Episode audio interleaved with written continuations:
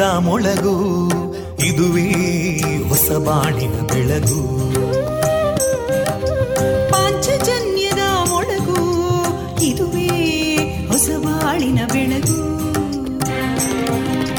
ಜನಮಾನಸವ ಅರಳಿಸುವಂತ ಅರಳಿಸುವಂತ.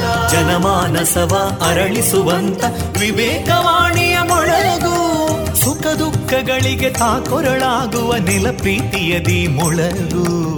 ಇದುವೇ ಹೊಸ ಬಾಣಿನ ಬೆಳಗು. ಇದುವೇ ಪಾಂಚಜನ್ಯದ ಮೊಳಗು. ಇದುವೇ ಪಾಂಚಜನ್ಯದ ಮೊಳಗು.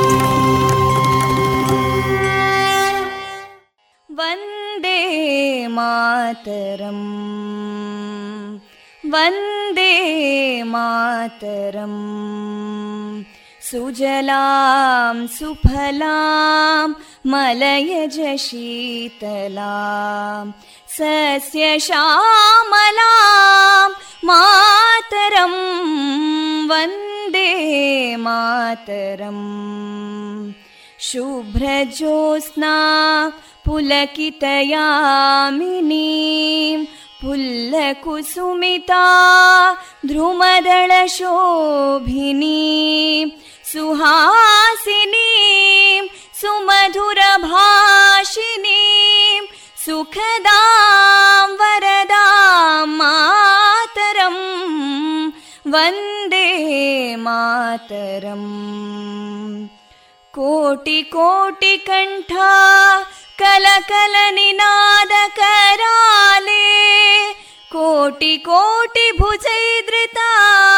कलकल निनाद कराले कोटि कोटि भुजैदृता करकलवाले अबलां केनो मायेतो बले बहुबलधारिणीं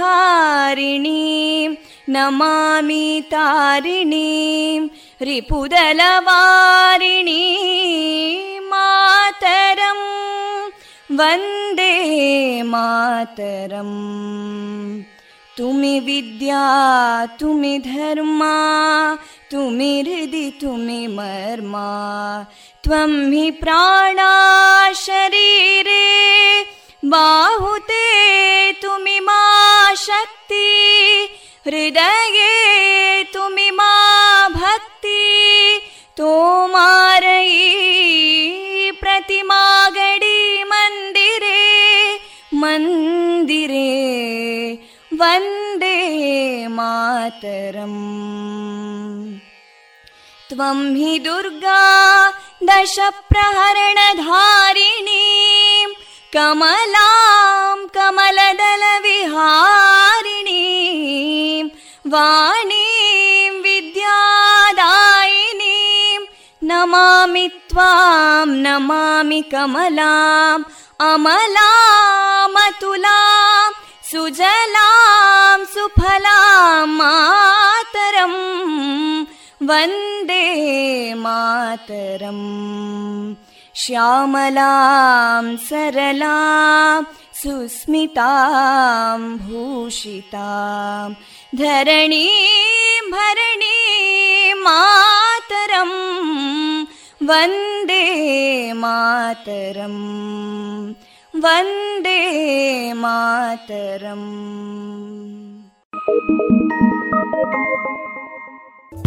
Bye.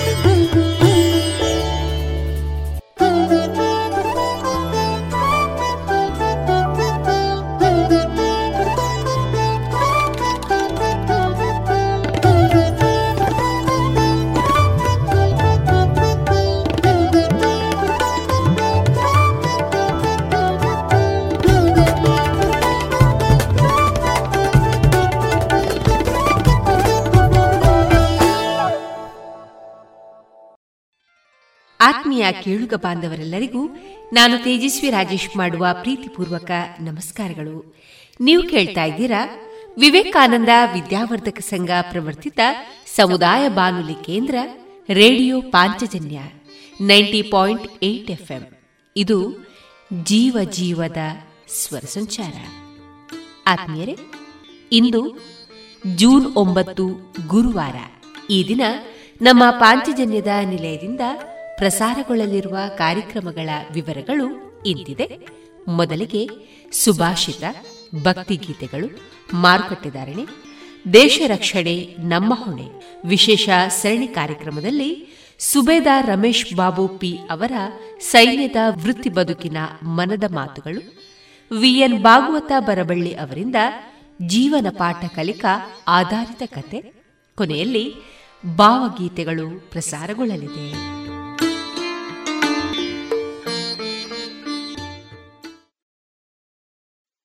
ಸುಮಧುರ ಕ್ಷಣಗಳನ್ನು ಎಂದು ಅವಿಸ್ಮರಣೀಯಗೊಳಿಸಲು ಪರಿಶುದ್ಧ ಚಿನ್ನಾಭರಣಗಳು ಮುಳಿಯಾ ಜುವೆಲ್ಸ್ನಲ್ಲಿ ಎಲ್ಲಿಯೂ ಸಿಗದಂತಹ ಅತ್ಯುನ್ನತ ಡಿಸೈನ್ಸ್ ಬೇಕಾದಷ್ಟು ಕಲೆಕ್ಷನ್ಸ್ ಸೆಲೆಕ್ಷನ್ಸ್. ಚಿನ್ನ ಬೆಳ್ಳಿ ವಜ್ರಾಭರಣಗಳ ಖರೀದಿಗೆ ಭೇಟಿ ಕೊಡಿ. ಮುಳಿಯಾ ಜುವೆಲ್ಸ್ ಪುತ್ತೂರು ಮಡಿಕೇರಿ ಗೋಣಿಕೊಪ್ಪಲು ಬೆಳ್ತಂಗಡಿ ಬೆಂಗಳೂರು. ಶುದ್ಧತೆಯನ್ನು ಮೀರಿದ ಪರಿಪೂರ್ಣತೆಯಡೆಗೆ. ಕಳೆದ ಎಪ್ಪತ್ತೈದು ವರ್ಷಗಳಿಂದ ದಕ್ಷಿಣ ಕನ್ನಡ ಜಿಲ್ಲೆಯಲ್ಲಿ ಮನೆ ಮಾತಾದ cloth store M Sanjeeva Shetty. ಮಕ್ಕಳು ಮಹಿಳೆಯರು ಮತ್ತು ಪುರುಷರಿಗೆ ಬೇಕಾದ ಎಲ್ಲಾ ರೀತಿಯ ಡ್ರೆಸ್ಗಳು ಒಂದೇ ಕಡೆಯಲ್ಲಿ. ಮದುವೆ ಮುಂತಾದ ಶುಭ ಸಮಾರಂಭಗಳಿಗೆ ಬೇಕಾಗುವ ಕಾಂಚೀಪುರಂ ಹಾಗೂ Dharmavaram silk saris fancy saris dress material salwar kurtis ಮತ್ತು ಎಲ್ಲಾ ಮಾಡರ್ನ್ ಮತ್ತು trendy ಕಲೆಕ್ಷನ್ಗಳು suits sherwani jeans pants shirts ಮುಂತಾದ ಮೆನ್ಸ್ ವೇರ್ಗಳ ಅಪಾರ ಸಂಗ್ರಹ. ಭೇಟಿ ನೀಡಿ. M Sanjeeva Shetty, main road Puttur. Radio Panchajanya ತೊಂಬತ್ತು ಬಿಂದು ಎಂಟು ಎಫ್ಎಂ ಸಮುದಾಯ ಬಾನುಲಿ ಕೇಂದ್ರ ಪುತ್ತೂರು. ಇದು ಜೀವ ಜೀವದ ಸ್ವರ ಸಂಚಾರ.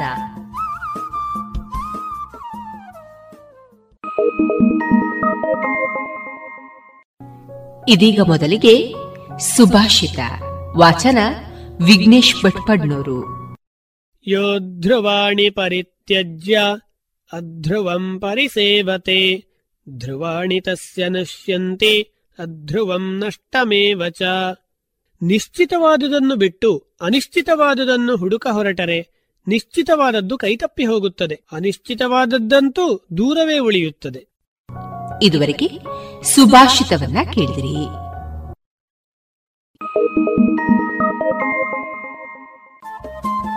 ರೇಡಿಯೋ ಪಾಂಚಜನ್ಯ ತೊಂಬತ್ತು ಬಿಂದು ಎಂಟು ಎಫ್ಎಂ ಸಮುದಾಯ ಬಾನುಲಿ ಕೇಂದ್ರ ಪುತ್ತೂರು. ಇದು ಜೀವ ಜೀವದ ಸ್ವರ ಸಂಚಾರ.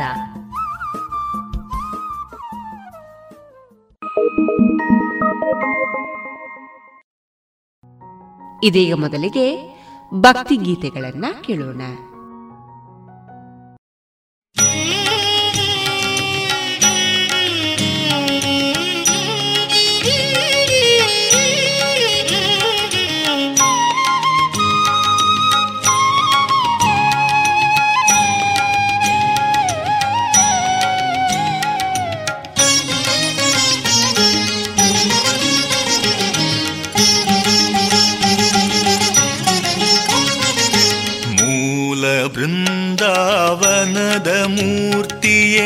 ಮನವ ಬೆಳಗುವ ದೀಪವೇ.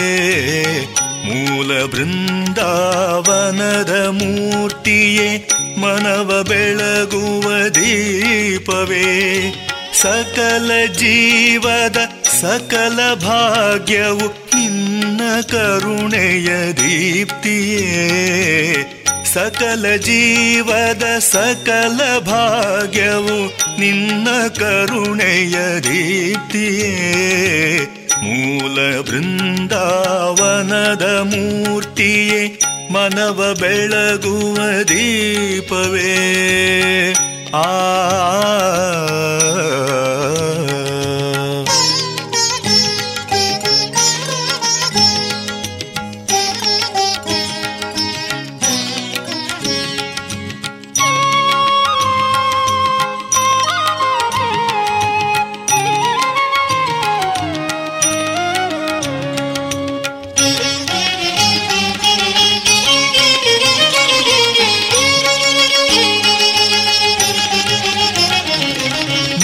ಕನಸಲು ಕನಸಲು ನೀನೆ ಕಾಣುವೆ.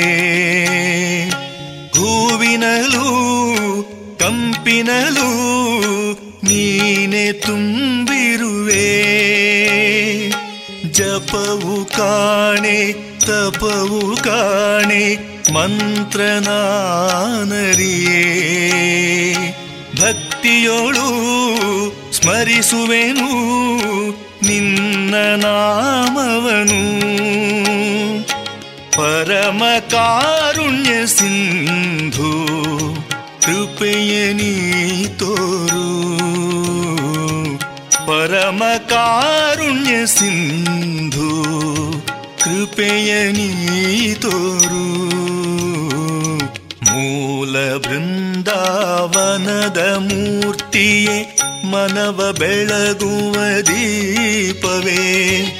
ಸಕಲ ಜೀವದ ಸಕಲ ಭಾಗ್ಯವು ನಿನ್ನ ಕರುಣೆಯ ಪ್ರೀತಿಯೇ. ಮೂಲ ಬೃಂದಾವನದ ಮೂರ್ತಿಯೇ ಮನವ ಬೆಳಗುವ ದೀಪವೇ. ಆ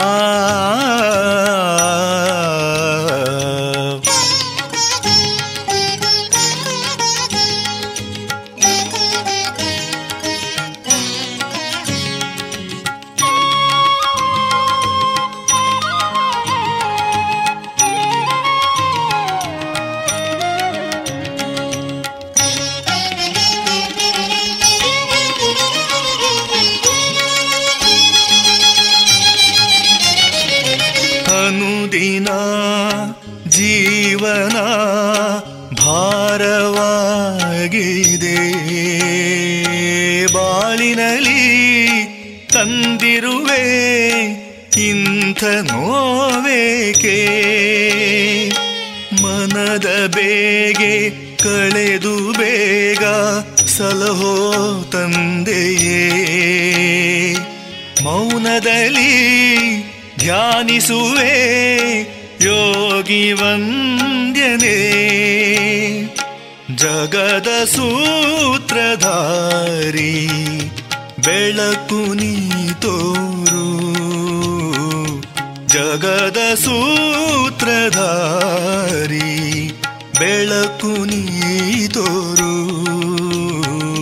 ಮೂಲ ಬೃಂದಾವನದ ಮೂರ್ತಿಯೇ ಮನವ ಬೆಳಗುವ ದೀಪವೇ ಮೂಲ ಬೃಂದಾವನದ ಮೂರ್ತಿಯೇ ಮನವ ಬೆಳಗುವ ದೀಪವೇ ಸಕಲ ಜೀವದ ಸಕಲ ಭಾಗ್ಯವು ನಿನ್ನ ಕರುಣೆಯ ದೀಪ್ತಿಯೇ ಸಕಲ ಜೀವದ ಸಕಲ ಭಾಗ್ಯವು ನಿನ್ನ ಕರುಣೆಯ ಪ್ರೀತಿಯೇ ಮೂಲ ಬೃಂದಾವನದ ಮೂರ್ತಿಯೇ ಮನವ ಬೆಳಗುವ ದೀಪವೇ.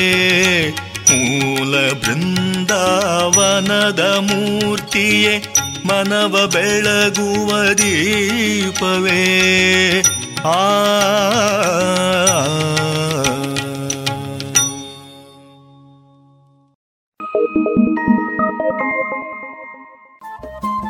ರೇಡಿಯೋ ಪಾಂಚಜನ್ಯ ತೊಂಬತ್ತು ಬಿಂದು ಎಂಟು ಎಫ್ಎಂ ಸಮುದಾಯ ಬಾನುಲಿ ಕೇಂದ್ರ ಪುತ್ತೂರು. ಇದು ಜೀವ ಜೀವದ ಸ್ವರ ಸಂಚಾರ.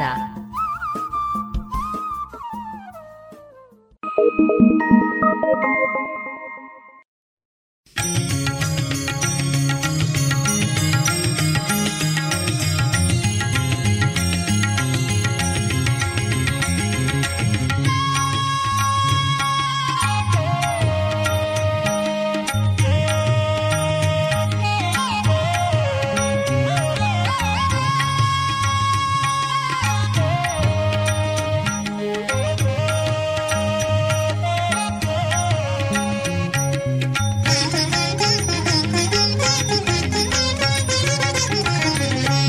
ಮನವೇ ಮಂತ್ರಾಲಯ.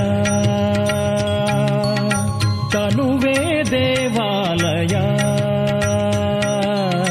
ಮನವೇ ಮಂತ್ರಾಲಯ. ತನುವೇ ದೇವಾಲಯ. ಭಕ್ತರಿಗೆಂದು ಸದ್ಗುರುವಿಂದ ಮುಕ್ತಿಯ ಪಥಕ್ಕೆ ಪ್ರೇರಣೆ ಕೊಡುವ ಮನವೇ ಮಂತ್ರಾಲಯ ತನುವೇ ದೇವಾಲಯ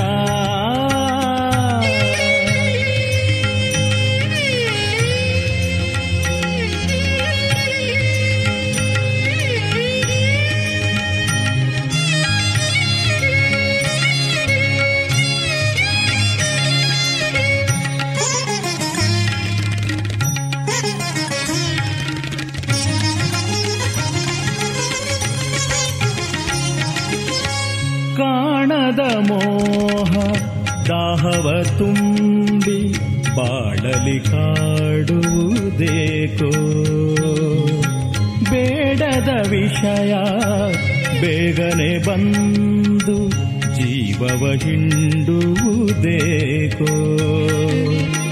ದುಗುಡವ ಕಳೆಯಲು ಬೇಕೋ? ದುಗುಡವ ಕಳೆಯಲು ಬೇಕೋ? ಹೋಗಲಾಲಸೆಯ ಬೆಂಕಿ ಆರಿಸುತ್ತ ಯೋಗ ಮಾರ್ಗದಲ್ಲಿ ಜೀವ ಬಂಧಿಸುತ್ತ ಯತಿಗಳ ನೆನೆಯುತ ಗುರುಗಳ ಪಡೆಯುವ ಆ ಮನವೇ ಮಂತ್ರಾಲಯ. ತನುವೇ ದೇವಾಲಯ. ಮನವೇ ಮಂತ್ರಾಲಯ.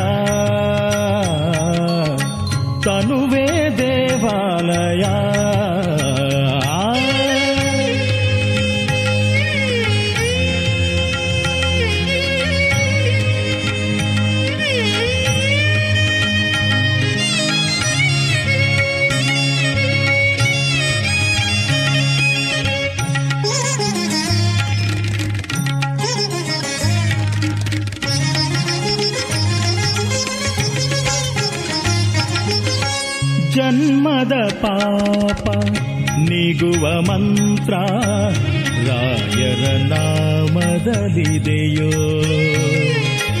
ಜ್ಞಾನದ ದೀಪ ಬೆಳಗುವ ತಂತ್ರ ಗುರುವಿನ ಮಹಿಮೆಯಲಿದೆಯೋ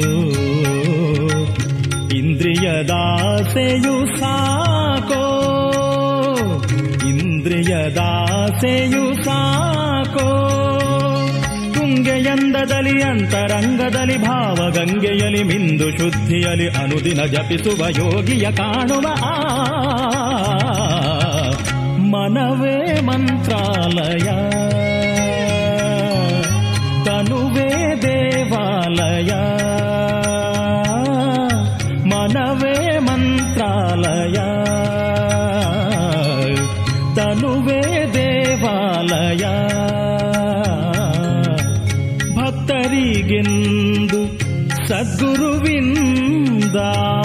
ಮುಕ್ತಿಯ ಪಥಕ್ಕೆ ಪ್ರೇರಣೆ ಕೊಡುವ ಮನವೇ ಮಂತ್ರಾಲಯ. ತನುವೇ ದೇವಾಲಯ. ಮನವೇ ಮಂತ್ರಾಲಯ.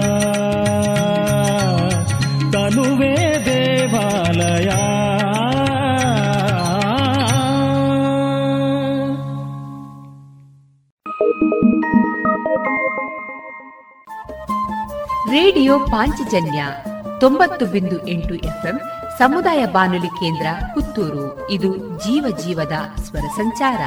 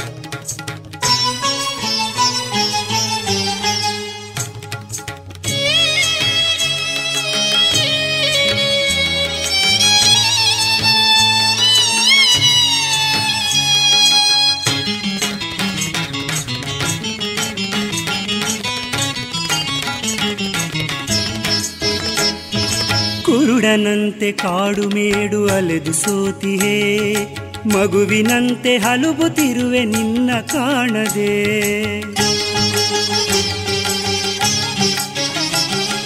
ಕುರುಡನಂತೆ ಕಾಡು ಮೇಡು ಅಲೆದು ಸೋತಿಹೇ, ಮಗುವಿನಂತೆ ಹಲುಬುತ್ತಿರುವೆ ನಿನ್ನ ಕಾಣದೆ. ಕಠಿಣ ಮನಸ್ಸು ಏಕೆ ನಿನಗೆ ಕರುಣೆ ಬಾರದೆ? ಗುರುರಾಯ.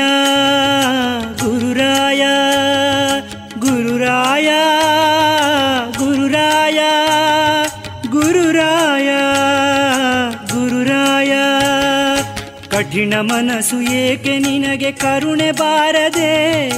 ನನ್ನ ಮನದ ಮೊರೆಯು ನಿನಗೆ ಇನ್ನು ಕೇಳದೆ? ನನ್ನ ಮನದ ಮೊರೆಯು ನಿನಗೆ ಇನ್ನು ಕೇಳದೆ? ಎಲ್ಲಿ ಹುಡುಕಲಿ ನಿನ್ನ ಹೇ ಗುರುರಾಯ? ಎಲ್ಲಿ ಹುಡುಕಲಿ ನಿನ್ನ ಹೇ ಗುರುರಾಯ? ಎಲ್ಲಿ ಸಿಗುವೆಯೋ ಕಾಣೆ, ಓ ಮಹನೀಯ? ಎಲ್ಲಿ ಸಿಗುವೆಯೋ ಕಾಣೆ ಓ ಮಹನೀಯ ಎಲ್ಲಿ ಹುಡುಕಲಿ ನಿನ್ನ? ಹೇ ಗುರುರಾಯ ಹೇ ಗುರುರಾಯ ಹೇ ಗುರುರಾಯ ಹೇ ಗುರುರಾಯ.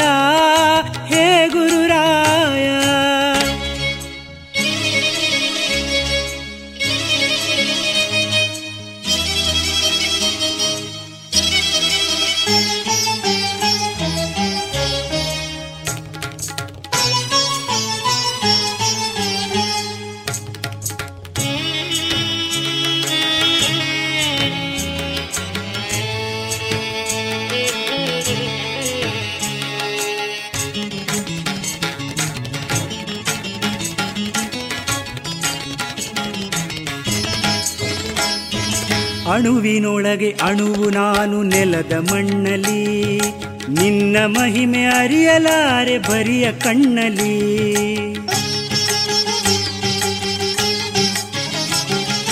ಅಣುವಿನೊಳಗೆ ಅಣುವು ನಾನು ನೆಲದ ಮಣ್ಣಲಿ ನಿನ್ನ ಮಹಿಮೆ ಅರಿಯಲಾರೆ ಬರಿಯ ಕಣ್ಣಲಿ ಒಮ್ಮೆ ಎದುರು ಬಂದು ನೀನು ನೋಡು ತಂದೆಯೇ ರಾಘವೇಂದ್ರ.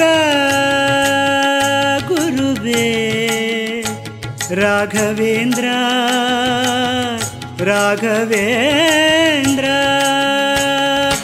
ಒಮ್ಮೆ ಎದುರು ಬಂದು ನೀನು ನೋಡು ತಂದೆಯೇ, ದೀನನಾಗಿ ಹುಡುಕುತ್ತಿರುವೆ ದಾರಿ ಕಾಣದೆ, ದೀನನಾಗಿ ಹುಡುಕುತ್ತಿರುವೆ ದಾರಿ ಕಾಣದೆ, ಎಲ್ಲಿ ಹುಡುಕಲಿ ನಿನ್ನ ಹೇ ಗುರುರಾಯ ಎಲ್ಲಿ ಹುಡುಕಲಿ ನಿನ್ನ ಹೇ ಗುರುರಾಯ? ಎಲ್ಲಿ ಸಿಗುವೆಯೋ ಕಾಣೆ, ಓ ಮಹನೀಯ? ಎಲ್ಲಿ ಸಿಗುವೆಯೋ ಕಾಣೆ, ಓ ಮಹನೀಯ? ಎಲ್ಲಿ ಹುಡುಕಲಿ ನಿನ್ನ ಹೇ ಗುರುರಾಯ? ಗುರುರಾಯ ಗುರುರಾಯ.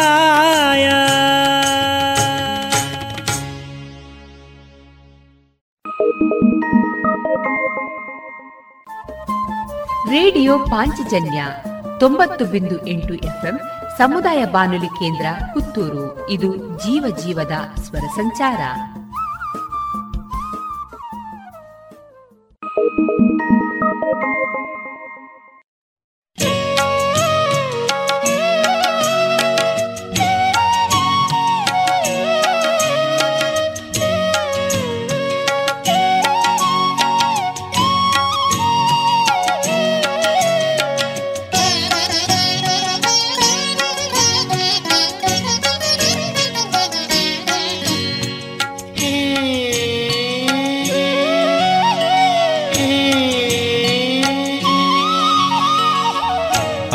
ಅಂಜಲೇತಕ್ಕೆ ನಾನು ನೀನಿರುವ ತನಕ. ಅಂಜಲೇತಕ್ಕೆ ನಾನು ನೀನಿರುವ ತನಕ. ಈ ಲೋಕ ಭಾರವನು ನೀ ಹೊತ್ತ ಮೇಲೆ ಅಂಜಲೇತಕ್ಕೆ ನಾನು ನೀನಿರುವ ತನಕ. ಅಂಜಲೇತಕ್ಕೆ ನಾನು ನೀನಿರುವ ತನಕ ಶ್ರೀರಾಘವೇಂದ್ರ ಗುರು ರಾಘವೇಂದ್ರ. ಶ್ರೀರಾಘವೇಂದ್ರ ಗುರು ರಾಘವೇಂದ್ರ.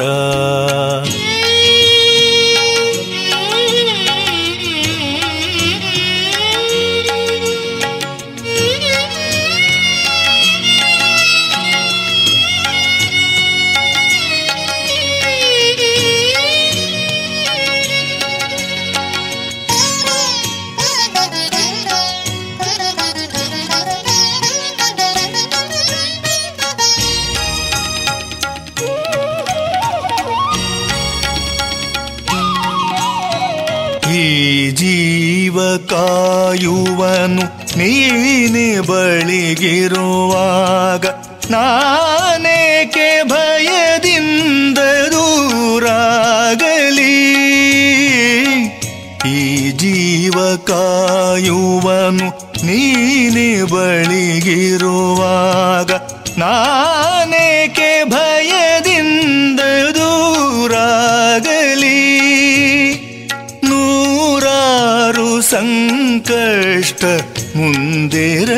ಬರಲಿ. ನೂರಾರು ಸಂಕಷ್ಟ ಮುಂದೆರಗಿ ಬರಲಿ. ಅಂಜಲೇತಕ್ಕೆ ನಾನು ನೀನಿರುವ ತನಕ. ಅಂಜಲೇತಕ್ಕೆ ನಾನು ನೀನಿರುವ ತನಕ. ಈ ಲೋಕ ಭಾರವನು ನೀ ಹೊತ್ತ ಮೇಲೆ ಅಂಜಲೇತಕ್ಕೆ ನಾನು ನೀನಿರುವ ತನಕ. ಶ್ರೀರಾಘವೇಂದ್ರ ಗುರು ರಾಘವೇಂದ್ರ ಶ್ರೀರಾಘವೇಂದ್ರ ಗುರು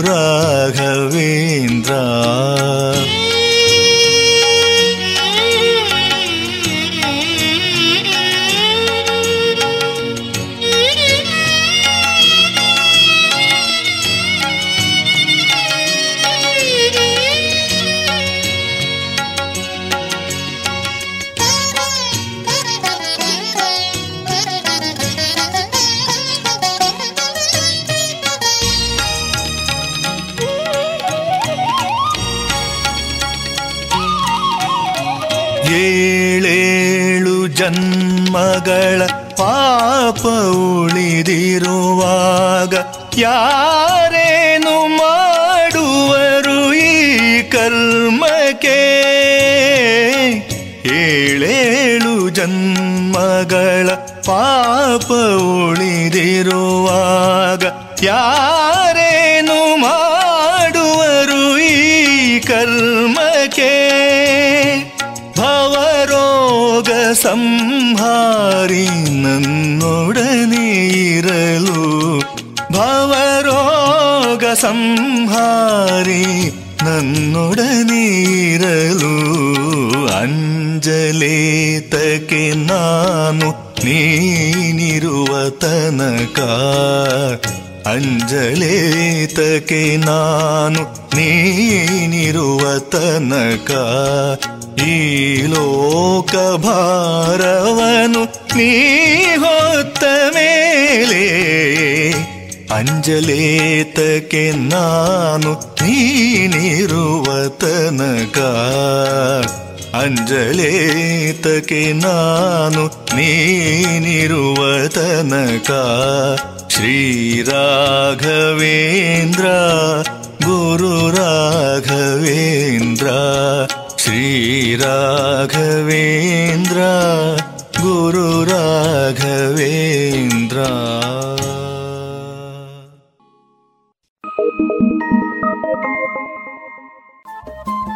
ರೇಡಿಯೋ ಪಾಂಚಜನ್ಯ ತೊಂಬತ್ತು ಬಿಂದು ಎಂಟು ಎಫ್ಎಂ ಸಮುದಾಯ ಬಾನುಲಿ ಕೇಂದ್ರ ಪುತ್ತೂರು. ಇದು ಜೀವ ಜೀವದ ಸ್ವರ ಸಂಚಾರ.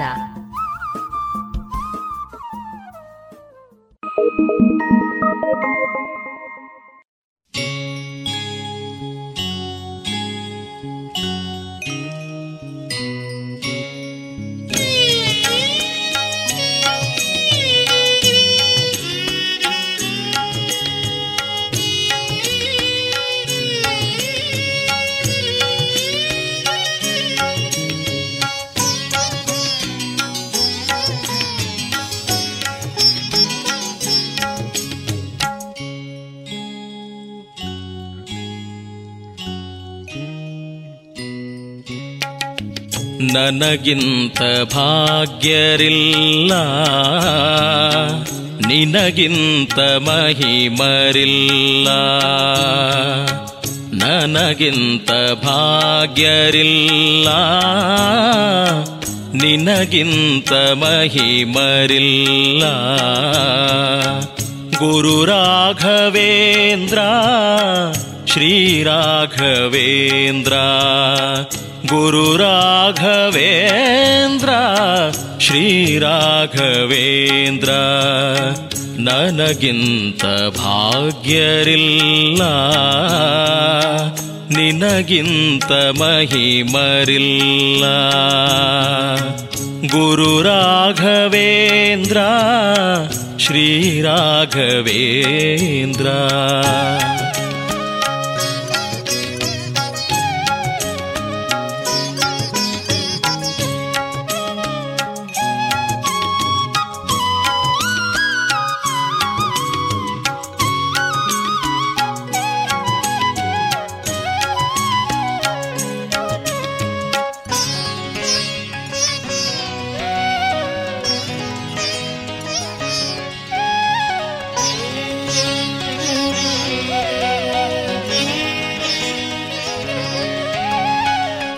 ಕಂಡೆ ನಿನ್ನ ಹೃದಯ ಕಮಲದ ಒಳಗೆ ಬಿಂಬರೂಪದಿ ನಿಂತ ತೇಜ ಪುರುಷನೇ.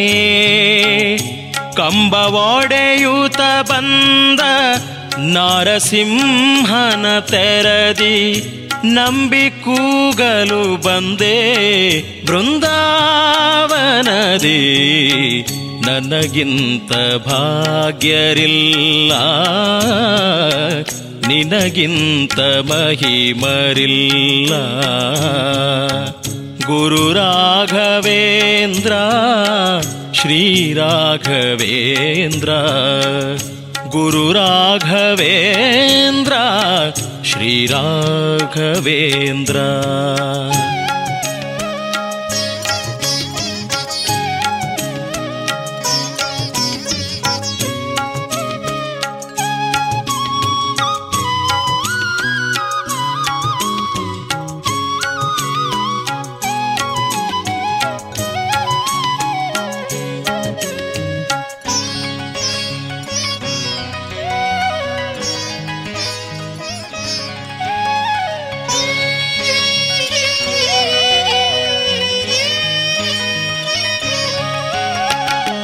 ಮೂಲರಾಮನ ಕಂಡ ಪರಮ ಭಕ್ತನು ನೀನೆ. ಹನುಮ ಭೀಮರ ಹಾಗೆ ಅವತರಿಸಿದೆ.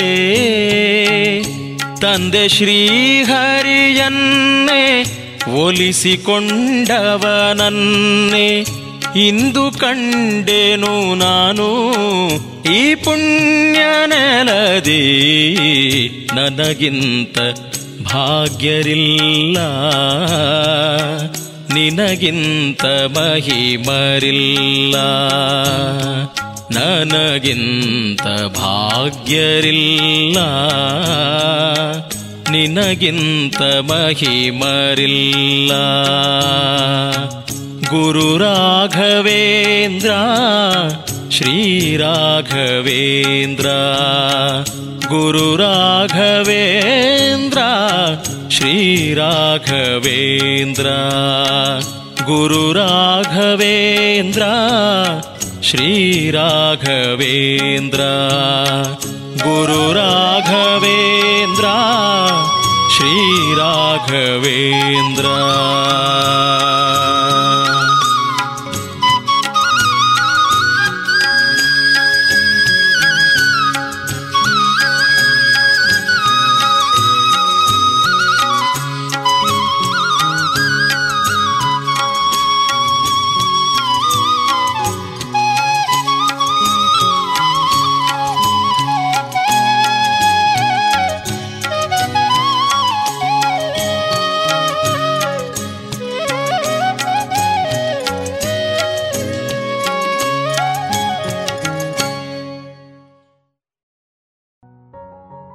ಇದುವರೆಗೆ ಭಕ್ತಿ ಗೀತೆಗಳನ್ನ ಕೇಳಿದಿರಿ.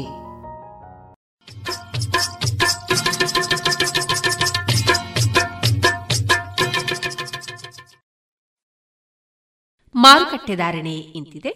ಹೊಸ ಅಡಿಕೆ ಮುನ್ನೂರ ಎಪ್ಪತ್ತ ಐದರಿಂದ ನಾಲ್ಕನೂರ ಐವತ್ತು, ಹಳೆ ಅಡಿಕೆ ಐನೂರರಿಂದ ಐನೂರ ನಲವತ್ತ ಐದು ಡಬಲ್ ಚೂಲ್ ಐನೂರ ಇಪ್ಪತ್ತರಿಂದ ಐನೂರ ನಲವತ್ತ ಐದು ಹಳೆ ಪಟೋರ ಮುನ್ನೂರ ಐವತ್ತರಿಂದ ಮುನ್ನೂರ ಎಂಬತ್ತ ಐದು ಹೊಸ ಪಟೋರ ಮುನ್ನೂರರಿಂದ ಮುನ್ನೂರ ನಲವತ್ತು ಹೊಸ ಉಳ್ಳಿಗಡ್ಡೆ ಇನ್ನೂರರಿಂದ ಇನ್ನೂರ ಐವತ್ತು ಹೊಸ ಕರಿಗೋಟು ಇನ್ನೂರರಿಂದ ಇನ್ನೂರ ಐವತ್ತ ಐದು ಕಾಳುಮೆಣಸು ಮುನ್ನೂರ ಎಂಬತ್ತ ಒಂದರಿಂದ ನಾಲ್ಕನೂರ ಎಂಬತ್ತು ಒಣಕೊಕ್ಕೋ ನೂರ ತೊಂಬತ್ತರಿಂದ ಇನ್ನೂರ ಹತ್ತು ಹಸಿಕೊಕ್ಕೋ ನಲವತ್ತರಿಂದ ಅರವತ್ತ ಎಂಟು ರಬ್ಬರ್ ಧಾರಣೆ, ಗ್ರೇಡ್, ಆರ್ಎಸ್ಎಸ್ ಫೋರ್ ನೂರ ಎಪ್ಪತ್ತ ಮೂರು ರೂಪಾಯಿ, ಆರ್ಎಸ್ಎಸ್ ಫೈವ್ ನೂರ ಅರವತ್ತ ನಾಲ್ಕು ರೂಪಾಯಿ, ಲಾಟ್ ನೂರ ಐವತ್ತ ಎಂಟು ರೂಪಾಯಿ ಸ್ಕ್ರಾಪ್ ನೂರ ಏಳರಿಂದ ನೂರ ಹದಿನೇಳು ರೂಪಾಯಿ.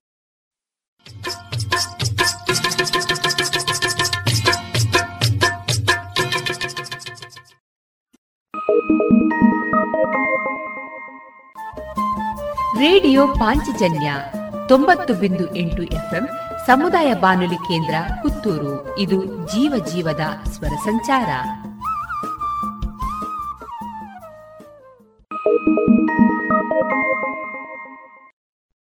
ಅಮ್ಮ ನೋಡಮ್ಮ ಈ ಡ್ರೆಸ್ ಸರಿಯೇ ಆಗ್ತಾ ಇಲ್ಲ. ಯಾಕೆ ನೋಡು ಬಾಯಿಲೊಂಚೂರು ಸರಿಯಾಗಿದೆ ಅಲ್ವಾ? ನಿನ್ಗೆ ಸರಿಯಾಗಿ ಕಾಣ್ಬೇಕು ಅಂದ್ರೆ ಮೊದಲು ಒಳ ಉಡುಪುಗಳನ್ನ ಸರಿಯಾಗಿ ಹಾಕೊಳ್ಬೇಕು ಹೌದು ಮೊನ್ನೆ ಅಷ್ಟೇ ತಕೊಂಡೆ ಆದ್ರೆ ಇದ್ಯಾಕೋ ಕಂಫರ್ಟೇ ಆಗ್ತಾ ಇಲ್ಲ. ಇದಕ್ಕೆಲ್ಲ ಪರಿಹಾರ ಲಶ್ ಫ್ಯಾಷನ್. Lush fashion? ಎಲ್ಲಿದೆ ಅದು? ಏನಿದೆ ಅದರಲ್ಲಿ? Sari, uniform, nighty suiting sports dress, lehenga ಇವೆಲ್ಲ ಬಟ್ಟೆಗಳ ಜೊತೆಗೆ ಒಳ ಉಡುಪುಗಳು ಕೈಗೆಟಕುವ ದರದಲ್ಲಿ ಎಲ್ಲಾ ಬ್ರ್ಯಾಂಡ್ಗಳಲ್ಲಿ ಲಭ್ಯ. ಹಿಂದೆ ಭೇಟಿ ಕೊಡೋಣ. ಲಶ್ ಫ್ಯಾಷನ್, ಕೋಟ್ ರಸ್ತೆ, ಪುತ್ತೂರು. ಮಕ್ಕಳ ಕೋಮಲ ತ್ವಚೆ, ಆರೋಗ್ಯ ಮತ್ತು ಬೆಳವಣಿಗೆಗಾಗಿ ಮಕ್ಕಳಿಗೆ ಹಚ್ಚುವ ತೈಲ. ಕಳೆದ ಮೂವತ್ತು ವರ್ಷಗಳಿಂದ ಬಳಕೆಯಲ್ಲಿರುವ ಎಸ್ಡಿಪಿ ಬಾಲಚಿಂತಾಮಣಿ ತೈಲ. ಮಕ್ಕಳ ಆರೋಗ್ಯಕ್ಕಾಗಿ ಇಂದಿನಿಂದಲೇ ಉಪಯೋಗಿಸಿ ಎಸ್ಡಿಪಿ ಬಾಲಚಿಂತಾಮಣಿ ತೈಲ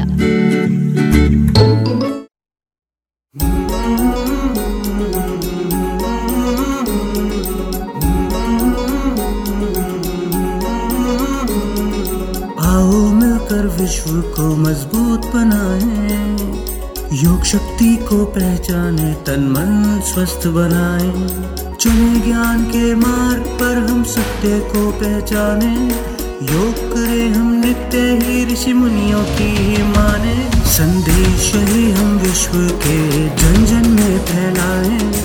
योग शक्ति को पहचाने, तन मन स्वस्थ बनाए। आसन प्राणायाम ध्यान से तन मन को महकाए। आलस नींद छोड़े खुद को आत्मनिर्भर बनाए।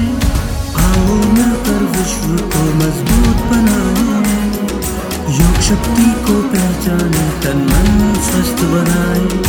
मन स्वस्थ बनाए।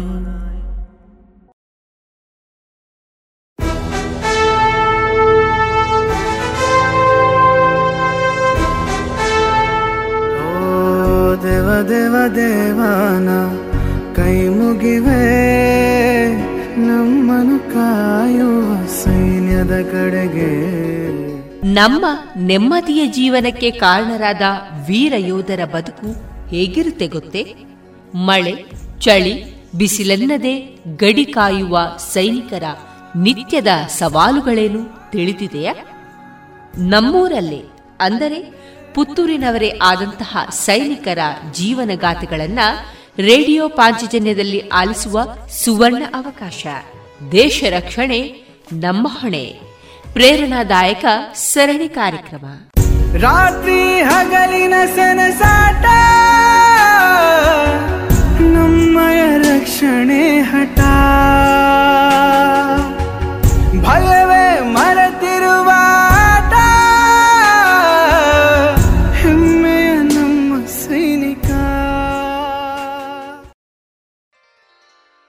ಇದೀಗ ದೇಶ ರಕ್ಷಣೆ ನಮ್ಮ ಹೊಣೆ. ವಿಶೇಷ ಕಾರ್ಯಕ್ರಮದ ಮೂರನೇ ಸರಣಿಯಾಗಿ ಸುಬೇದಾರ್ ರಮೇಶ್ ಬಾಬು ಪಿ ಅವರ ಸೈನ್ಯದ ವೃತ್ತಿ ಬದುಕಿನ ಮನದ ಮಾತುಗಳನ್ನು ಕೇಳೋಣ. ಇವರ ಮನದ ಮಾತುಗಳ ಜೊತೆಗಿರುವವರು ವಿದ್ಯಾ ಎಸ್. ಈ ಕಾರ್ಯಕ್ರಮದ ಸಂಯೋಜನೆ ಶ್ರೀಮತಿ ಶಂಕರಿ ಶರ್ಮಾ.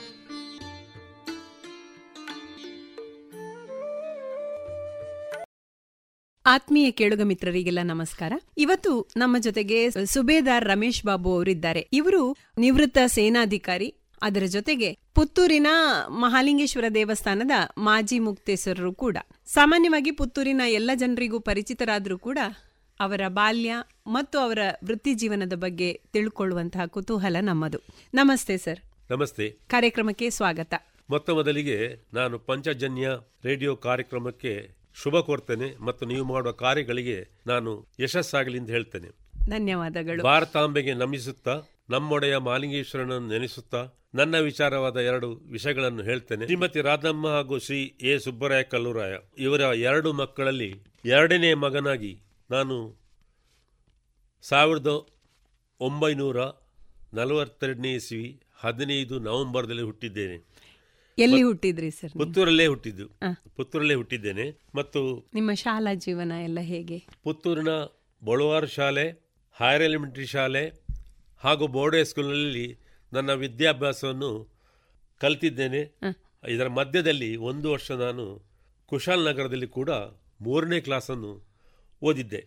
ಅದೇನು ಮಧ್ಯದಲ್ಲಿ ಕುಶಾಲನಗರಕ್ಕೆ ಅದು ತಂದೆಯವರು ಅಲ್ಲಿದ್ದರು ಹೋಟೆಲ್ ಮಾಡಿಕೊಂಡಿದ್ರು ಆಗ ನನಗೆ ಹೋಗಲೇಬೇಕಾಗಿತ್ತು. ಹಾಗೆ ನನ್ನ ಸ್ವಲ್ಪ ಡಿಸ್ಟರ್ಬ್ ಆಯಿತು ನನಗೆ ನಾನು ಹೋಗಿದ್ದೆ.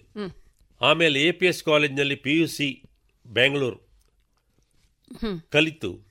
ಅಸೌಖ್ಯದ ಕಾರಣ ನಾನು ಪರೀಕ್ಷೆಗೆ ಹೋಗ್ಲಿಕ್ಕೆ ಆಗಲಿಲ್ಲ ಪಿ ಯು ಸಿಯಲ್ಲಿ ನೀವು ಯಾವ ವಿಷಯವನ್ನು ಆಯ್ಕೆ ಮಾಡ್ಕೊಂಡಿದ್ರಿ? ಆರ್ಟ್ಸ್ ಆರ್ಟ್ಸ್ ಪಿ ಯು ಸಿಯಲ್ಲಿ ಆರ್ಟ್ಸ್ ಪಿ ಯು ಸಿಯಲ್ಲಿ ಆರ್ಟ್ಸ್ ವಿಷಯವನ್ನು ಸಬ್ಜೆಕ್ಟ್ ಮಾಡ್ಕೊಂಡಿದ್ದೆ. ನೀವು ಆರ್ಟ್ಸ್ ವಿಭಾಗದಲ್ಲಿ ಅಲ್ಲಿ ಪಿ ಯು ಸಿಯನ್ನ ಕುಶಾಲನಗರದಲ್ಲಿ ಓದಿ ಇದು ಬೆಂಗಳೂರಿನಲ್ಲಿ ಬೆಂಗಳೂರಿನಲ್ಲಿ A P S college Acharya Pathashala ಎಂಬ ಕಾಲೇಜ್ ಬಸವನಗುಡಿಯಲ್ಲಿ. ಆದರೆ ಪರೀಕ್ಷೆಗೆ ಹೋಗ್ಲಿಕ್ಕೆ ಆಗಲಿಲ್ಲ. ಅದೇ ಸಂದರ್ಭದಲ್ಲಿ ನಾನು ಬಸವನಗುಡಿಯ ಎ. ಸುಬ್ಬರಾವ್ ಇವರ ಕೈಗಳೇ ಹದಿನೈದು ದಿವಸ ಆರ್ಟ್ ಶಾಲೆಗೆ ಹೋಗಿದ್ದೆ. ಯಾಕೆಂದ್ರೆ ನನಗೆ ಅದು ಎಕ್ಸಾಮಿನೇಷನ್ ಕ್ವಾಲಿಫಿಕೇಶನ್ಗೋಸ್ಕರ ಹೋಗಿದ್ದು ನಾನು. ಅವರು ಕೂಡಲೇ ನನಗೆ ಸರ್ಟಿಫಿಕೇಟ್ ಕೊಟ್ಟು ನನ್ನನ್ನು ಎಂಟ್ರಿ ಮಾಡಿಸಿದ್ರು. ಹಾಗೆ higher grade ಎಕ್ಸಾಮಿನೇಷನ್ನಲ್ಲಿ drawing and paint painting higher grade examination nine ಸಬ್ಜೆಕ್ಟ್ನಲ್ಲಿ Mysuru ಸ್ಟೇಟಿಗೆ ಡಿಸ್ಟಿಂಕ್ಷನ್ ಆಗಿ ಪಾಸ್ ಆಗಿದ್ದೆ. ಆದರೆ ಇಲ್ಲಿ ಪರೀಕ್ಷೆ ಕೊಡದ ಕಾರಣ ನನ್ನ ಮನಸ್ಥಿತಿ ಸ್ವಲ್ಪ ತಳಮಳಗೊಂಡಿತ್ತು. ಅದೇ ಸಂದರ್ಭದಲ್ಲಿ ಆರ್ಮಿ ಎನ್ರೋಲ್ಮೆಂಟ್ ಹೈಗ್ರೌಂಡ್ನಲ್ಲಿ ನಡೀತದೆ ಅಂತ ತಿಳಿದ ಕೂಡಲೇ ಯಾರ ಹತ್ರ ಕೇಳದೆ ಸೀದಾ ಹೋಗಿ ಅಲ್ಲಿನ ಪರೀಕ್ಷೆಗಳಲ್ಲಿ ಪಾಲ್ಗೊಂಡೆ. ಐವತ್ತೇಳು ಮಂದಿಯಲ್ಲಿ ನಾವು ಏಳು ಮಂದಿ ಸೆಲೆಕ್ಟ್ ಆದೆವು. ತದನಂತರದ ಮೆಡಿಕಲ್ನಲ್ಲಿ ಕೇವಲ ಇಬ್ಬರು ಮಾತ್ರ ಸೆಲೆಕ್ಟ್ ಆಗಿದ್ದೇವೆ. ಸೆಲೆಕ್ಟ್ ಆದ ಕೂಡಲೇ ನೀವು ನಾಳ್ದು ಬರಬೇಕು. ಸೀದಾ ಟ್ರೈನಿಂಗ್ಗೆ ಹೋಗ್ಬೇಕು ಅಂತ ಹೇಳಿದ್ರು. ನನಗೆ ಆಶ್ಚರ್ಯ ಆಯ್ತು. ನನ್ನ ತಂದೆಯವರು ಊರಲ್ಲಿ ಇಲ್ಲ ಆಯ್ತು. ಅವರು ಬಂಗಾರಪೇಟೆಯಲ್ಲಿದ್ದರು ನಾನು ಕೂಡಲೇ ಟ್ರೈನ್ ಹಿಡ್ಕೊಂಡು ಬಂಗಾರಪೇಟೆಗೆ ಹೋಗಿ ತಂದೆಯವ್ರ ಹತ್ರ ಹೇಳಿದೆ. ವಿಷಯ ತಿಳಿಸೋಕೆ ತಂದೆಯವ್ರ ಖುಷಿಯಲ್ಲಿ ಆಯ್ತು ಹೋಗಿ ಬಾ. ಆದರೆ ತಾಯಿಯನ್ನು ನೋಡಕ್ಕೂ ಅಂತ ಎರಡು ಮಾತು ಹೇಳಿ ಅವರ ಆಶೀರ್ವಾದ ಪಡ್ಕೊಂಡು ಬಂದೆ. ಆಮೇಲೆ ನೆಕ್ಸ್ಟ್ ಡೇ ಇಟ್ ಸೆಲ್ಫ್ ನಾನು ಜಬಲ್ಪುರಕ್ಕೆ ಟ್ರೈನಿಂಗ್ ಹೋದೆ. ವಿಷಯ ಏನು ಗೊತ್ತಿಲ್ಲ ಆರ್ಮಿ ಬಗ್ಗೆ ತಿಳಿದಿಲ್ಲ. ಅದ ಊರು ಸುತ್ತುವ ಆಶೆ ಸೊ ಅಲ್ಲಿ ಹೋದ ನಂತರ ಒಂದು ದೊಡ್ಡ ಲಾರಿ ಬಂತು. ನಮ್ಮನ್ನೆಲ್ಲ ತುಂಬಿಸಿದ್ರು. ತುಂಬಿಸಿ ಜಬಲ್ಪುರಕ್ಕೆ ಟ್ರೈನಿಂಗ್ ಸೆಂಟರ್ ಕರ್ಕೊಂಡು ಹೋದ್ರು ಅಲ್ಲಿ ನಮಗೆ ಮಿಲಿಟರಿ ಟ್ರೈನಿಂಗ್ ಕೊಟ್ಟರು ಅಲ್ಲಿವರೆಗೆ ಮುಂದೆ ಹೋಗುವುದಕ್ಕಿಂತ ಮೊದಲು ನಾನು ಮತ್ತೆ ನಿಮ್ಮನ್ನು ಬಾಲ್ಯಕ್ಕೆ ಕರ್ಕೊಂಡು ಬರ್ತಾ ಇದ್ದೇನೆ. ನೀವು ಡ್ರಾಯಿಂಗ್ ಪರೀಕ್ಷೆ ಬರ್ದ್ರಿ ಅಂತ ಹೇಳಿದ್ರಿ. ನಿಮಗೆ ಚಿತ್ರಕಲೆಯಲ್ಲಿ ಆಸಕ್ತಿ ಮೊದಲೇ ಇತ್ತಾ ಅಥವಾ ಹೇಗೆ? ಮೊದಲೇ ಇತ್ತು ಮೇಡಮ್ ನಾನು ಚಿತ್ರಕಲೆಯಲ್ಲಿ ಇಲ್ಲಿ ಸಣ್ಣ ಸಣ್ಣ ಎಕ್ಸಿಬಿಷನ್ ಎಲ್ಲ ಮಾಡ್ತಿದ್ದೆವು ಇಲ್ಲಿ. ಲಕ್ಷ್ಮಣಾಚಾರ ನೆನಪಿಸ್ತೇನೆ ನಾನು. ದಸರಾ ನಾಡ ಹಬ್ಬದಲ್ಲಿ ಮಾಲಿಂಗೇಶ್ವರ ದೇವಸ್ಥಾನದಲ್ಲಿ ಎಕ್ಸಿಬಿಷನ್ ಆಗ್ತಿತ್ತು. ಆಗ ನಮ್ಮ ಆರ್ಟ್ಗಳ ಸಣ್ಣ ಸಣ್ಣ ಪುಟ್ಟ ಆರ್ಟ್ಗಳು ಅಲ್ಲಿ ಎಕ್ಸಿಬಿಟ್ ಆಗ್ತಿತ್ತು. ಇಲ್ಲಿ ಹಲವು ಕಾಂಪಿಟೇಷನ್ಗಳು ನಡೀತಿತ್ತು. ಅದು ಎಲ್ಲದರಲ್ಲೂ ಭಾಗವಹಿಸಿದ್ದೇನೆ. ಮತ್ತೆ ಒಂದೆರಡು ಕಡೆಯಲ್ಲಿ ಮೊದಲನೇ ಬಹುಮಾನ ಹಾಗೂ ಎರಡನೇ ಬಹುಮಾನ ಕೂಡ ನಾವು. ಪಡ್ಕೊಂಡಿದ್ದೇನೆ. ಪೂರ್ತಿಯಲ್ಲಿ ನಾನು ಅಲ್ಲಿ ಹೋಗಿದ್ದು. ಮತ್ತೆ ಅಲ್ಲಿ ಹೋಗುವಾಗ ಹೇಳಿದ್ರು ನಿಮಗೆ ಎಕ್ಸಾಮಿನೇಷನ್ ಕೂತ್ಕೊಳ್ಬೇಕಾದ್ರೆ ನಿಮಗೆ ಒಂದು ಕೇರ್ ಆಫ್ ಬೇಕು ಅಂತ. ಸೀದಾ ಕೂತ್ಕೊಳ್ಳಿಕ್ಕೆ ಆಗೋದಿಲ್ಲ. ಯಾಕಂದ್ರೆ ನನ್ನ ಟ್ಯಾಲೆಂಟ್ ಗೊತ್ತಾಗಲಿಲ್ಲ. ಅದಕ್ಕೆ ಸುಬ್ಬಾರಾವ್ ಎಂಬ ಆರ್ಟಿಸ್ಟ್ ಹಿರಿಯರು ಅವರ ಕೈಗಳು ಹೋದಾಗ ಅವರು ಒಂದು ವಾರದಲ್ಲಿ ನನ್ನನ್ನು ಪರೀಕ್ಷೆಗೆ ಪರೀಕ್ಷೆ ಕಳಿಸ್ಬೋದು ಹೇಳಿ ಹದಿನೈದು ದಿವಸ ಒಳಗೆ ಸರ್ಟಿಫಿಕೇಟ್ ಕೊಟ್ಟು ನಾನು ಆಮೇಲೆ ಎಕ್ಸಾಮಿನೇಷನ್ ಕೂತಂಡೆ ನೀವು ಬಾಲ್ಯದಲ್ಲಿ ಇರುವಾಗಲೇ ನಿಮಗೆ ಸೈನ್ಯಕ್ಕೆ ಸೇರಬೇಕು ಅಂತ ಹೇಳುವ ಏನಾದ್ರೂ ಆಲೋಚನೆಗಳಿತ್ತ ಹೇಗೆ? ಇಂಟ್ರೆಸ್ಟ್ ಇತ್ತು. ಭಾರಿ ಒಂದು ಇಚ್ಛೆ ಇರ್ತಿರ್ಲಿಲ್ಲ ನಾವು ಮಧ್ಯಮ ವರ್ಗದಿಂದ ಹೋದ ಕಾರಣ ಎನ್ ಸಿ ಸಿಗೆಲ್ಲ ನಾನು ಸೇರಲಿಲ್ಲ. ಆದರೆ ಎನ್ ಸಿ ಸಿ ನೋಡುವಾಗ ಆಸೆ ಇತ್ತು. ಆಸೆ ಇತ್ತು. ಆದರೆ ದೊಡ್ಡ ಆಸೆ ಏನಿಲ್ಲ ಆಯ್ತು. ಆದರೆ ಆ ಎನ್ ಸಿ ಸಿ ಅಥವಾ ಶಾಲಾ ಟ್ರಿಪ್ಗಳು ಹೋದಾಗ ನನಗೆ ಒಂದು ಖುಷಿ ಆಗ್ತಿತ್ತು. ನಾನು ಸಹ ಹೋಗಬೇಕಿತ್ತು. ಹಾಗೆ ಹೋಗಿದ್ದೇನೆ. ಇವಾಗ ರಾಮೇಶ್ವರಕ್ಕೆ ಹೋಗಿದ್ದೇನೆ ಸಣ್ಣದಿರುವಾಗ. ಎಲ್ಲ ಟ್ರಿಪ್ಗಳಿಗೆ ನನ್ನ ಅಮ್ಮ ಅಪ್ಪ ನನ್ನ ಕಳಿಸಿದ್ದಾರೆ. ಸೈನ್ಯಕ್ಕೆ ಸೇರುವಾಗ ಒಂದು ತರದ ಭಯ ಇರ್ತದೆ. ನೀವು ಹೇಳಿದ್ರಿ ಲಾರಿಯಲ್ಲಿ ಕರ್ಕೊಂಡು ಹೋದ್ರು ನಮಗೆ ಆ, ಸೈನ್ಯದ ಇದಕ್ಕೆ ಟ್ರೈನಿಂಗ್ ಕೊಡ್ಲಿಕ್ಕೆ ಪ್ರಾರಂಭ ಮಾಡಿಸಿದ್ರು ಅಂತ. ನಿಮಗೆ ಆ ಥರದ ಭಯ ಏನು ಇರಲಿಲ್ವಾ ಹೇಗೆ? ಅಲ್ಲಿ ನಾನು ಸಿನಿಮಾ ಹೆಚ್ಚು ನೋಡೋದ್ರಿಂದ ಲ್ಯಾಂಗ್ವೇಜ್ ಪ್ರಾಬ್ಲಮ್ ಆಗಲಿಲ್ಲ ನನಗೆ. ಹಿಂದಿ ಬರ್ತಿತ್ತು. ಭಯ ಇದ್ದರೂ ಸಹ ಅಲ್ಲಿ ನಮಗೆ ಹದಿನೈದು ದಿವಸ ಫ್ರೀ ಟೈಮ್ ಇರ್ತದೆ. ಟ್ರೈನಿಂಗ್ ಶುರು ಆಗೋ ಮೊದಲು. ಆ ಸಂದರ್ಭದಲ್ಲಿ ನಾನು ನನ್ನನ್ನು ಅಲ್ಲಿಗೆ ಮೋಟಿವೇಟ್ ಮಾಡಿಕೊಂಡೆ. ಯಾಕೆಂತ ಹೇಳಿದರೆ ಕೆಲವು ಸಿಸ್ಟಮ್ಗಳಿವೆ. ನಾನು ಸಿನಿಮಾದ ಹುಚ್ಚ ಆದ ಕಾರಣ ಅಲ್ಲಿ ಒಂದು ಕಡೆ ಫಾಲ್ಟ್ ಮಾಡಿಸಿದ್ರು ಎಲ್ಲರೂ ನಿಲ್ಲಿಸಿದ್ರು ಅರ್ಧ ಜನರನ್ನು ಸಿನಿಮಾ ಕಳಿಸಿದ್ರು ಅರ್ಧ ಜನರನ್ನ ಕೆಲಸಕ್ಕೆ ಕಳಿಸಿದ್ರು. ಭಯಂಕರ ಬೇಜಾರಾಯ್ತು. ನಾನು ಕೆಲಸದ ಗ್ರೂಪಿನಲ್ಲಿ ಹೋದೆ. ಮತ್ತೆ ನೋಡ್ತಾನೆ ನೆಕ್ಸ್ಟ್ ಡೇ ಅದೇ ಗ್ರೂಪನ್ನು ಸಿನಿಮಾಕ್ಕೆ ಸಿನಿಮಾಕ್ಕೆ ಹೋದವ್ರನ್ನು ಕೆಲಸಕ್ಕೆ ಕರೆದು. ಈ ಸಿಸ್ಟಮ್ ನನಗೆ ನಮ್ಮ ನಮ್ಮ ಟರ್ನಿಗೆ ಎಲ್ಲವೂ ಅನುಕೂಲವಾಗಿದೆ. ಇಲ್ಲಿ ಭೇದ ಭಾವ ಇಲ್ಲ ಎಂಬುದು ಅರ್ಥ ಆಯಿತು. ಆಗ ಅದೇ ಸ್ಫೂರ್ತಿಯೊಂದಿಗೆ ಪಾಸಿಟಿವ್ ಆಟಿಟ್ಯೂಡ್ ನಾನು ಬೆಳೆಸಿಕೊಂಡೆ. ಮತ್ತೆ ಒಂದು ಹಠ ಬಂತು. ಎಂತ ಉಂಟು ನೋಡುವ ಏನಾಗ್ತದೆ? ಮತ್ತೆ ಅಲ್ಲಿ ನಮ್ಮ ನಮ್ಮ ಕೆಲಸ ನಾನು ಒಂದು ಗ್ಲಾಸ್ ಕೂಡ ನೋಡಲಿಲ್ಲ ಮೇಡಮ್ ನಾನು ಇವನ್ ಸೂರ್ಯೋದಯ ಕೂಡ ಆರ್ಮಿಗೆ ಹೋದ ಮೇಲೆ ನೋಡಿದ್ದು. ಅಂತ ಸಂದರ್ಭದಲ್ಲಿ ನಾವು ನಾಲ್ಕೂವರೆ ಗಂಟೆ ಎದ್ದು ನಮ್ಮ ಏರಿಯಾವನ್ನು ಸಹ ಕ್ಲೀನ್ ಮಾಡಿ ಒಂದು ನಾಲ್ಕೂವರೆ ಗಂಟೆಗೆ ಬರುವ ಐದೂವರೆ ಗಂಟೆಗೆ ಬರುವ ಚಾವನ್ನು ಒಂದು ಪೂರಿ ಒಟ್ಟಿಗೆ ತಿಂದು ಅದೊಂದು ಖುಷಿ ಪಟ್ಟು ಮತ್ತೆ ಟ್ರೈನಿಂಗ್ಗೆ ಹೋಗಿ ಟ್ರೈನಿಂಗ್ ಶುರುವಾಗುವಲ್ಲಿ ನಮ್ಮ ನಮ್ಮ ಕೆಲಸ ನಾವು ಮಾಡಬೇಕು. ನಮ್ಮ ರೇಷನ್ ತರೋದಾಗಲಿ ಪ್ರತಿಯೊಂದು ಕೆಲಸವನ್ನು ನಾವೇ ಮಾಡಬೇಕು. ಅದು ಸ್ವಲ್ಪ ಕಷ್ಟ ಆದರೂ ಸಹ ಒಂದು ಖುಷಿ ಕೊಟ್ಟಿತ್ತು ಯಾಕೆ ಆತ್ಮತೃಪ್ತಿ ಅಂತ ಹೇಳ್ತಾರೆ. ಮಕ್ಕಳಿಗೆ ಕೆಲಸ ಮಾಡುವಾಗ ಒಂದು ಖುಷಿ ಬರ್ತದೆ. ಬಂದ ಕೂಡಲೇ ಬಂದ ಕೂಡಲೇ ನಮಗೆ ಕಾಪಿ ಗೀಪಿ ಚಾ ಎಲ್ಲ ಕೊಡ್ತಿದ್ರು. ಬಂದ ಕೂಡಲೇ ಹೌದು ನೀನು ಬಂದಿದ್ಯಾ? ಅದು ನಮ್ಮನ್ನು ಲುಕ್ ಆಫ್ಟರ್ ಮಾಡ್ತಾರೆ ಎಂಬ ಒಂದು ಖುಷಿ ಕೂಡ ನಮ್ಮಲ್ಲಿತ್ತು. ಯಾಕಂದ್ರೆ ಅಣ್ಣ ತಮ್ಮದು ನಾವೇ ಅಲ್ಲಿ ಮತ್ತೆ ಯಾರಿಲ್ಲ. ಆದ ಕಾರಣ ನಮ್ಮ ಸೀನಿಯರ್ಸ್ ನಮ್ಮ ಇದು ಬಹಳ ಪ್ರೀತಿಯಿಂದ ನೋಡಿಕೊಂಡಿದ್ರು. ಆದರೆ ಡಿಸಿಪ್ಲಿನ್ ಮುಖ್ಯ ಎಂಬುದು ಗೊತ್ತಾಯಿತು. ಶಿಸ್ತು ಬಹಳ ಮುಖ್ಯವಾಗಿತ್ತು. ಹಾಗೆ ನನಗೆ ಮೂರು ರೀತಿಯ ಟ್ರೈನಿಂಗ್ ಅಲ್ಲಿ ಕೊಟ್ಟರು ಆರು ತಿಂಗಳು ನಮಗೆ ಟ್ರೈನಿಂಗ್ ಶುರುವಾಯಿತು. ಅದರಲ್ಲಿ ಫಿಸಿಕಲಿ ಫಿಟ್ಟಿಗೋಸ್ಕರ ಪಿ ಟಿ ಫಿಸಿಕಲ್ ಟ್ರೈನಿಂಗ್ ಆಮೇಲೆ ಡ್ರಿಲ್ ಆಮೇಲೆ ವೆಪನ್ ಟ್ರೈನಿಂಗ್ ಇದು ಮೂರು, ಆರು ತಿಂಗಳ ಒಳಗೆ ನಮಗೆ ಕಲಿಸ್ತಾರೆ.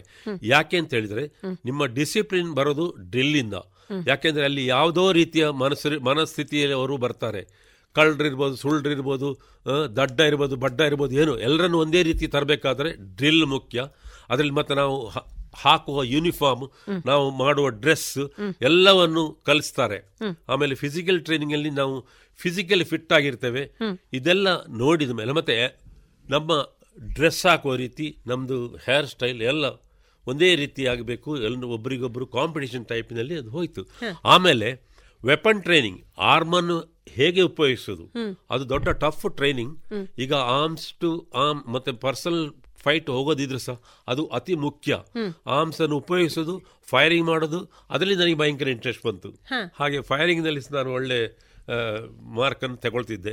Weapon training also very tough ಇದು ಮೂರು ಮಧ್ಯದಲ್ಲಿ ಐದೈದು ನಿಮಿಷ ನಾವು ಡ್ರೆಸ್ ಚೇಂಜ್ ಮಾಡುದುಂಟಲ್ಲ ಅದು ದೊಡ್ಡ ತಾಪತ್ರಯ.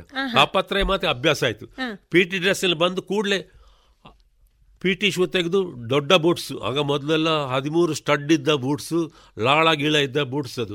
ಚರ್ಮದ ಬೂಟ್ಸ್ ಅದನ್ನು ಹಾಕೊಂಡು ಯೂನಿಫಾರ್ಮ್ ಹಾಕೊಂಡು ಬರಬೇಕು ಡ್ರಿಲ್ಲಿಗೆ ಹೋಗ್ಬೇಕು. ಅದನ್ನು ತೆಗೆದ ಕೂಡಲೇ ವಾಪಸ್ ಡಬ್ಲ್ಯೂ ಟಿಗೆ ಹೋಗ್ಬೇಕು. ಈ ಎಲ್ಲ ನಮ್ಮ ನಮ್ಮ ಅದೇನು ಸರ್ ಡಬ್ಲ್ಯೂ ಟಿ ಅಂದರೆ? ಅದು ವೆಪನ್ ಟ್ರೈನಿಂಗ್ ಅದೇ ವೆಪನ್ ಟ್ರೈನಿಂಗ್ ಟಫ್ ಅಂತ ಲೆಕ್ಕ ನಮಗೆ. ಅದು ವೆರಿ ಅಂದರೆ ನಾವು ಬ್ಯುಸಿಯೆಸ್ಟ್ ಆಗಿ ನಾವು ವೆರಿ ಅಟ್ರಾಕ್ಟಿವ್ ಮತ್ತು ವೆರಿ ಅಲರ್ಟ್ ಆಗಿ ಸ್ಮಾರ್ಟ್ ಆಗಿ ನಮ್ಮ ಜೀವನವನ್ನು ನಾವಲ್ಲಿ ಕಳೆದೆವು. ಆರು ತಿಂಗಳು. ಕಷ್ಟ ಸಾಧ್ಯ ಆದರೂ ಸಹ ಒಂದು ಖುಷಿ ಇತ್ತು. ಟ್ರೈನಿಂಗ್ ಅಂತ ಹೇಳಿದ್ರೆ ಆರು ತಿಂಗಳು. ಮಿಲಿಟರಿ ಟ್ರೈನಿಂಗ್ ನಮಗೆ ಇದು ಟೆಕ್ನಿಕಲ್ ಗಾರ್ಡ್ ನೋಡಿ ಮೂರು ವಿಧ ಇದೆ. ಆರ್ಮಿಯಲ್ಲಿ ಟೆಕ್ನಿಕಲ್ ಲೆವೆಲ್ ಬೇರೆ ಇನ್ಫೆಂಟ್ರಿ ಬೇರೆ. ಇದು ನಾವು ಟೆಕ್ನಿಕಲ್ ಟೆಕ್ನಿಕಲ್ ಮೂರು ರೆಜಿಮೆಂಟ್ ಬರ್ತದೆ. ಸಿಗ್ನಲ್ಸ್ ಇ ಎಂ ಇ ಮತ್ತು ಇಂಜಿನಿಯರ್ಸ್. ಇವರು ಟೆಕ್ನಿಕಲ್ ಡಿಪಾರ್ಟ್ಮೆಂಟ್ ಮತ್ತೆ ಇನ್ಫೆಂಟ್ರಿ ಡಿಪಾರ್ಟ್ಮೆಂಟ್ ಬೇರೆ. ಅವ್ರಿಗೆ ಕಂಪ್ಲೀಟ್ ಲೈಫ್ ಲಾಂಗ್ ಆರ್ಮ್ಸ್ ಇಟ್ಕೊಂಡು ಕಲಿಬೇಕು. ನಮಗೆ ಆಗಲ್ಲ ನಮ್ದು ಬೇಸಿಕ್ ಟ್ರೈನಿಂಗ್ ಇದು. ದಿಸ್ ಬೇಸಿಕ್ ಟ್ರೈನಿಂಗ್ ನಮ್ಗೆ ಎಲ್ಲ ವಿಷಯಗಳು. ಎವ್ರಿ ಬಟ್ ನಾವು ಟೆಕ್ನಿಷಿಯನ್ ಆದ್ರೂ ಸಹ first you are a soldier ಅಂತ ಹೇಳ್ತಾರೆ. You first you are a soldier. Then only your your side your trade work your ಇದು ಬರ್ತದೆ. ಈಗ ಆರಂಭದಲ್ಲಿ ನೀವು ಜಬಲ್ಪುರದಲ್ಲಿ ಜಬಲ್ಪುರ್ ಟ್ರೈನಿಂಗ್ ಆದದ್ದು. ಅದರ ನಂತರದಲ್ಲಿ ಆರು ತಿಂಗಳ ನಂತರ ಅದರಲ್ಲಿ ನೋಡಿ military training M M T R ಹೇಳ್ತಾರೆ ಆಮೇಲೆ ಟೆಕ್ನಿಕಲ್ ಟ್ರೈನಿಂಗ್ ಅಂತ ಉಂಟು. ಅಲ್ಲಿ ಒಂದೂವರೆ ವರ್ಷ. ಅಲ್ಲಿ ಇಲ್ಲಿ ಕಲ್ತು ನಾನು ಭಯಂಕರ ಒಂದು ಹುಷಾರಿನ ಹುಡುಗ ಅಲ್ಲ. ಆದರೂ ಅಲ್ಲಿ ನನಗೆ ಸಹ ಭಯಂಕರ ಕಷ್ಟ ಆಯಿತು. ಆದರೂ ಸಹ ಪಾಸ್ ಆಗಿದ್ದೇನೆ. ಟೆಕ್ನಿಷಿಯನ್ ಆಗಿ ಅಲ್ಲಿ ಪಾಸ್ ಆಗಿ ಮತ್ತೆ ಪೋಸ್ಟಿಂಗ್ ಆರು ತಿಂಗಳಲ್ಲಿ ನಮಗೆ ಪೋಸ್ಟಿಂಗ್ ಬರ್ತದೆ. ನಮ್ಮಲ್ಲಿ ನಮ್ಮ ಲೈಫ್ ಹೇಗೆ ಅಂತ ಹೇಳಿದ್ರೆ ನಾವಲ್ಲಿ ಹಾಸ್ಟೆಲ್ ಲೈಫ್. ಬೆಳಿಗ್ಗೆ ಎದ್ದ ಕೂಡಲೇ ನಾವು ಮತ್ತೆ ಒಬ್ಬರಿಗೆ ಬಡ್ಡಿ ಮಾಡಿರ್ತಾರೆ. ಬಡ್ಡೀಸ್ ಅಂದರೆ ಒಬ್ರಿಗೊಬ್ಬರು ಹೊಂದಾಣಿಕೆಯಲ್ಲಿ. ನೀವು ಎಲ್ಲಿ ಹೋಗ್ಬೇಕಾದ್ರೆ ಅವ್ರ ಹೇಳಿ ಹೋಗ್ಬೇಕು. ನೀವು ಇಲ್ಲದಿದ್ರೆ ಅವ್ರ ಕೇಳ್ತಾರೆ.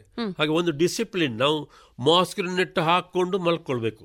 ಪ್ರತಿಯೊಂದು ನಮ್ಮ ಹೆಲ್ತಿನ ಬಗ್ಗೆ ನಮ್ಮ ಊಟದ ಬಗ್ಗೆ ಎಲ್ಲ ವಿಷಯಗಳಲ್ಲೂ ಕೇರ್ ತಗೊಂಡು ನಮ್ಮ ನೀಟ್ ಆ್ಯಂಡ್ ಕ್ಲೀನ್ ಅಂದರೆ ಆ ಒಂದು ಅಭ್ಯಾಸ ನಮ್ಮಲ್ಲಿ ಬಂತು. ಮತ್ತು ಒಂದು ಡಿಸಿಪ್ಲಿನ್ ಬಂತು. ಮಿಲಿಟರಿ ಟ್ರೈನಿಂಗ್ ಆಯಿತು, ಎಲ್ಲ ಟ್ರೈನಿಂಗ್ ಆಯ್ತು ನಾವು ಟೆಕ್ನಿಷಿಯನ್ ಆಗಿ, ಸಿಗ್ನಲ್ ಮೆನ್ ಆಗಿ. ಸುರಿಗಿದ್ದದ್ದು ನಾವು ರಿಕ್ರೂಟ್ ಸಿಗ್ನಲ್ ಮೆನ್ ಆಗಿ ನಾವು ಪೋಸ್ಟಿಂಗ್ ಹೋದೆವು. ಪೋಸ್ಟಿಂಗ್ ಫಸ್ಟ್ ನನಗೆ ಪೋಸ್ಟಿಂಗ್ ಸಿಕ್ಕಿದ್ದು ನೇಫಾ ಅಂತ ಹೇಳ್ತೇವೆ. North east frontier agency.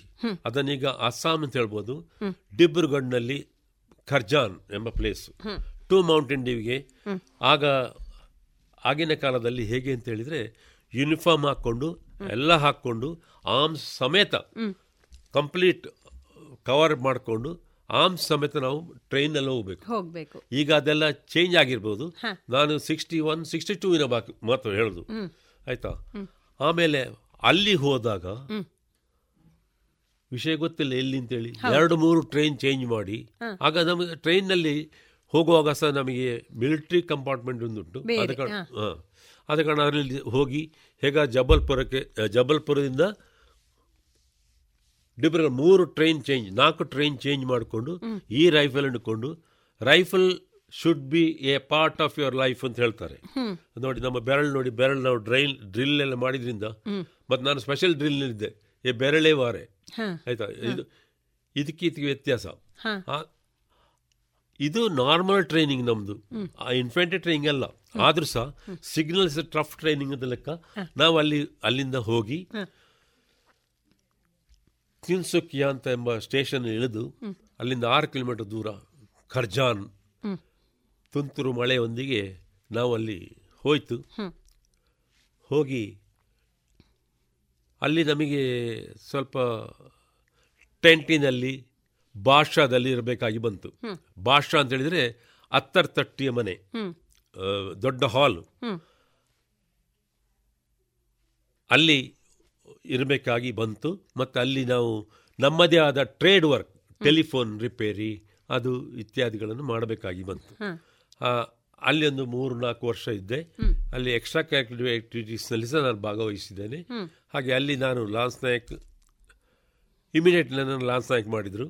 ಅಂದರೆ ನಾನೊಂದು ಓವರ್ ಸ್ಮಾರ್ಟ್ ಅಂತ ಹೇಳ್ಬೋದಲ್ಲ. ಆ ನಮನೆ ಆ ನಮೂನೆ ಇದ್ದೆ ಅಂತ ಕಾಣ್ತದೆ. ಆ ಬಹುಶಃ ಎಲ್ಲಿ ಗಾರ್ಡಿಗೆ ಹೋದರೆ ಸ್ಪೆಷಲ್ ಡ್ಯೂಟಿ ನನಗೆ. ನಾನು ಸ್ಪೆಷಲ್ ಗಾರ್ಡ್ ಅಂತೇಳಿ ಎಲ್ಲ ಸೆಲೆಕ್ಟ್ ಮಾಡಿ ಅಂತೆಲ್ಲ ಆಗಿ ಒಂದು ಖುಷಿ ಪಟ್ಟಿದ್ದೆ ಪಟ್ಟೆ ನಾನು. ನನ್ನ ಟ್ರೇಡ್ ವರ್ಕ್ ಅನ್ನು ಕಲೀಲಿಕ್ಕೆ ಒಂದು ಅನುಕೂಲ ಆಯ್ತು ಅಲ್ಲಿ. ಆಮೇಲೆ ಅಲ್ಲಿಂದ ನಾವು ಟ್ರಾನ್ಸ್ಫರ್ ಆಗಿ ಬಂತು. ನಾಲ್ಕು ವರ್ಷ ಅರವತ್ತೈದನೇ ಇಸ್ವಿಯಲ್ಲಿ ನಾನು ಅಲ್ಲಿಂದ ಗೋವಾಕ್ಕೆ ಟ್ರಾನ್ಸ್ಫರ್ ಬಂದೆ. ನಮ್ಮ ಕಮಾಂಡರ್ ನನ್ನನ್ನು ಸ್ವತಃ ಕರ್ಕೊಂಡು ಬಂದರು. ಅಂದರೆ ಅಲ್ಲಿ ನಾನು ಎಕ್ಸ್ಟ್ರಾ ಕ್ಯಾರಿಕ್ಯುಲರ್ ಆ್ಯಕ್ಟಿವಿಟೀಸ್ನಲ್ಲಿ ತುಂಬ ಭಾಗವಹಿಸಿದ್ದೆ ಕಾರ್ಟೂನ್ ಎಲ್ಲ ಮಾಡ್ತಿದ್ದೆ.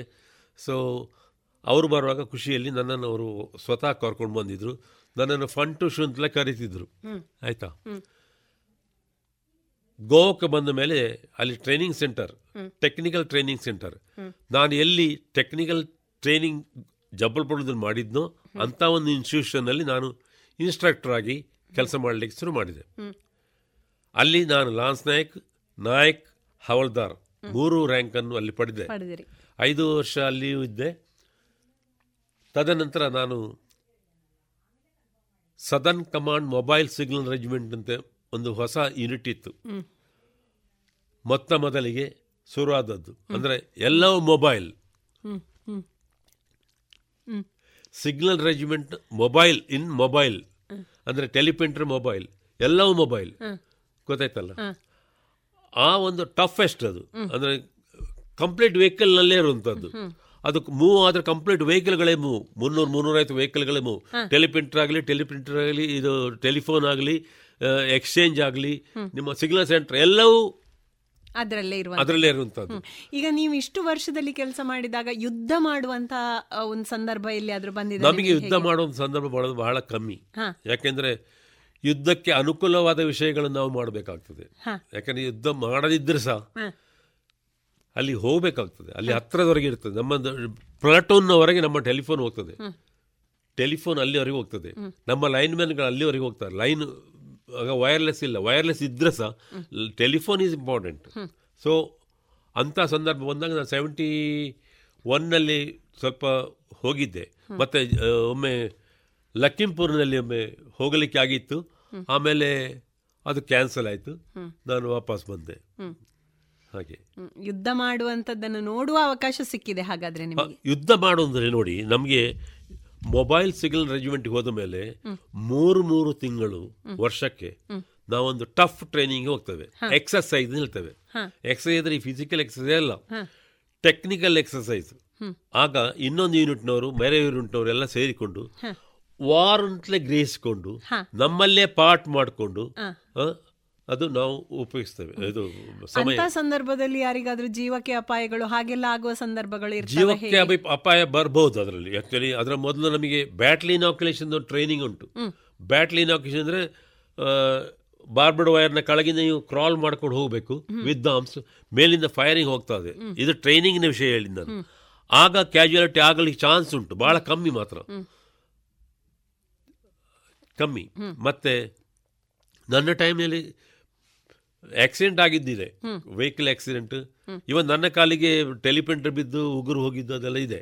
ಆದ್ರೆ ಸಹ ನಾವು ಅದೊಂದು ಅದೊಂದು ಗೊಡವೆ ಇಲ್ಲ ಯಾಕಂದ್ರೆ ನಮ್ದು ಡ್ಯೂಟಿ ಮುಖ್ಯ ಎಂಬ ಒಂದು ಇರಾದೆಯಲ್ಲಿ ನಾವು ಅದನ್ನು ಕೆಲಸ ಮುಂದುವರಿಸ್ತಾ ಇರ್ತೇವೆ ನೀವು ಒಟ್ಟು ಎಷ್ಟು ವರ್ಷಗಳ ಕಾಲ ಸೈನ್ಯದಲ್ಲಿ ನಾನು ಇಪ್ಪತ್ತೆಂಟು ವರ್ಷಗಳ ಕಾಲ ಇಪ್ಪತ್ತು ದಿವಸ.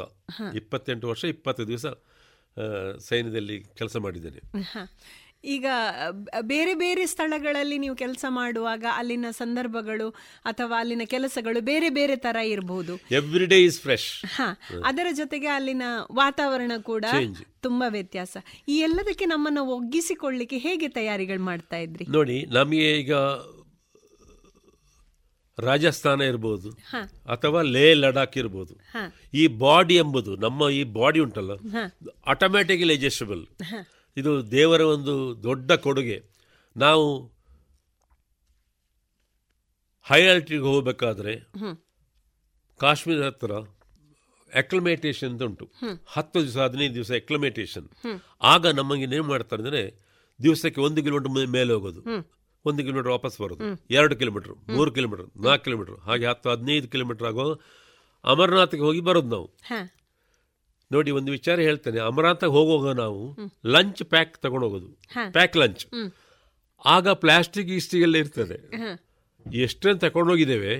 ಆರ್ಮಿಯಲ್ಲಿ ಆಗಲೇ ಅಲರ್ಟ್ ಆಗಿದ್ರು. ಎಷ್ಟು ತಗೊಂಡೋಗಿದ್ದೇವೆ? ಎಷ್ಟು ಸ್ಪೂನ್ ತಗೊಂಡಿದ್ದೇವೆ ಅದನ್ನು ವಾಪಸ್ ತಂದು ಇಲ್ಲಿ ಡೆಪಾಸಿಟ್ ಡಸ್ಟ್ಬಿನ್ನಿಗೆ ಅವರ ಎದುರೇ ಹಾಕಬೇಕು. ಆ ಕ್ಲೆನ್ಲಿನೆಸ್ ಎಂಬುದು ನಮ್ಮ ತಲೆಯಲ್ಲಿ ಆವತ್ತೇ ಇತ್ತು. ಸೊ ಅದು ಆಮೇಲೆ ನಮ್ಮ ಬ್ಲಡ್ ಟೆಸ್ಟ್ ಇದೆಲ್ಲ ಮಾಡ್ತಾರೆ. ಫಿಟ್ ಆದರೆ ನೀವು ಹೈ ಆಲ್ಟಿಟ್ಯೂಡ್ಗೆ ಹೋಗ್ಬೋದು.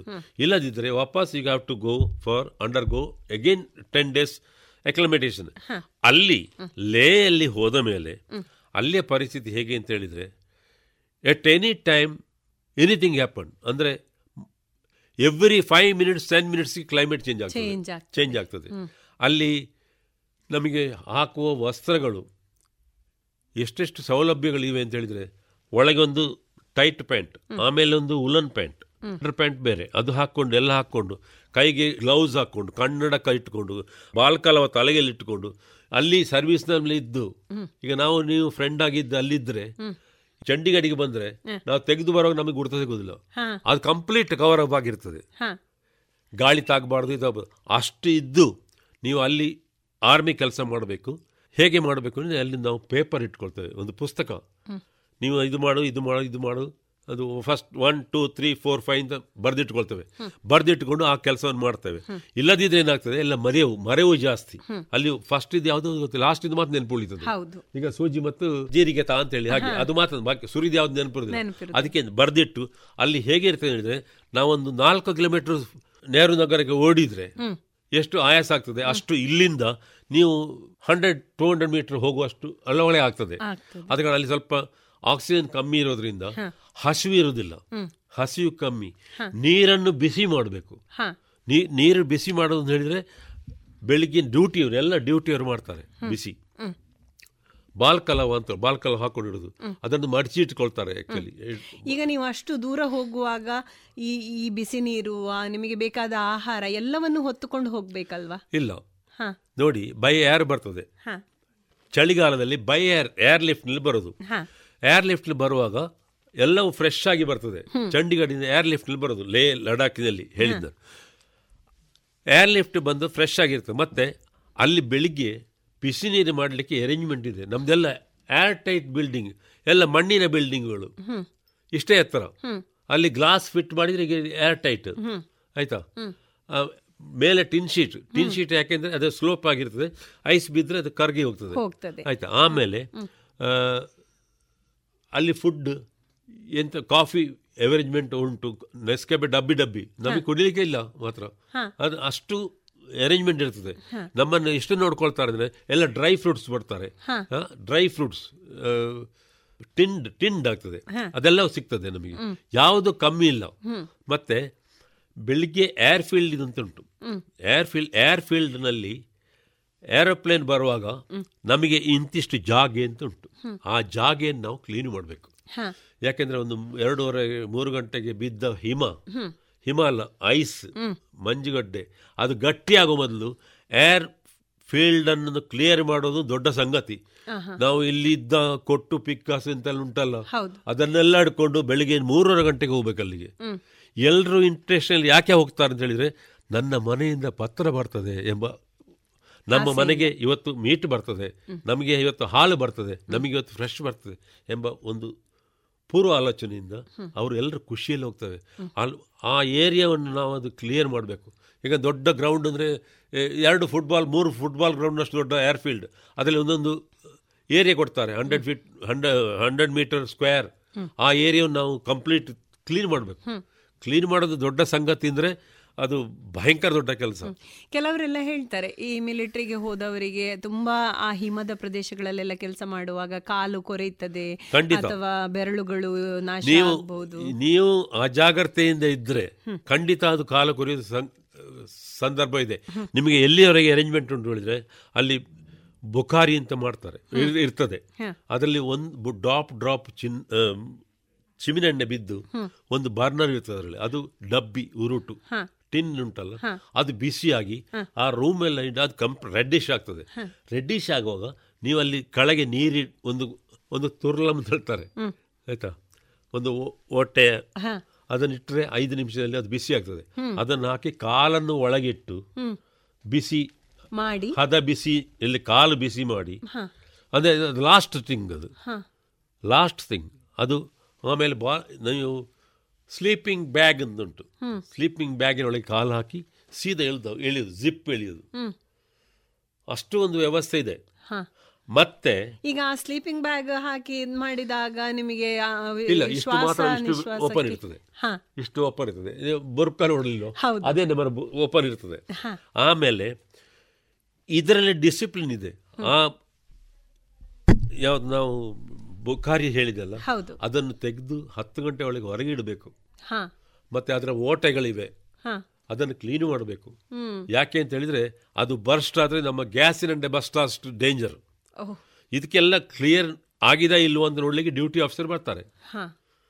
ಬೆಳಿಗ್ಗೆ ಅದನ್ನು ನೋಡಿ ಅದನ್ನು ಕ್ಲೀನ್ ಮಾಡ್ಲಿಕ್ಕೆ ಉಂಟು ಅದಕ್ಕೆ ಡ್ಯೂಟಿ ಆಫಿನವರು ಕ್ಲೀನ್ ಮಾಡ್ತಾರೆ.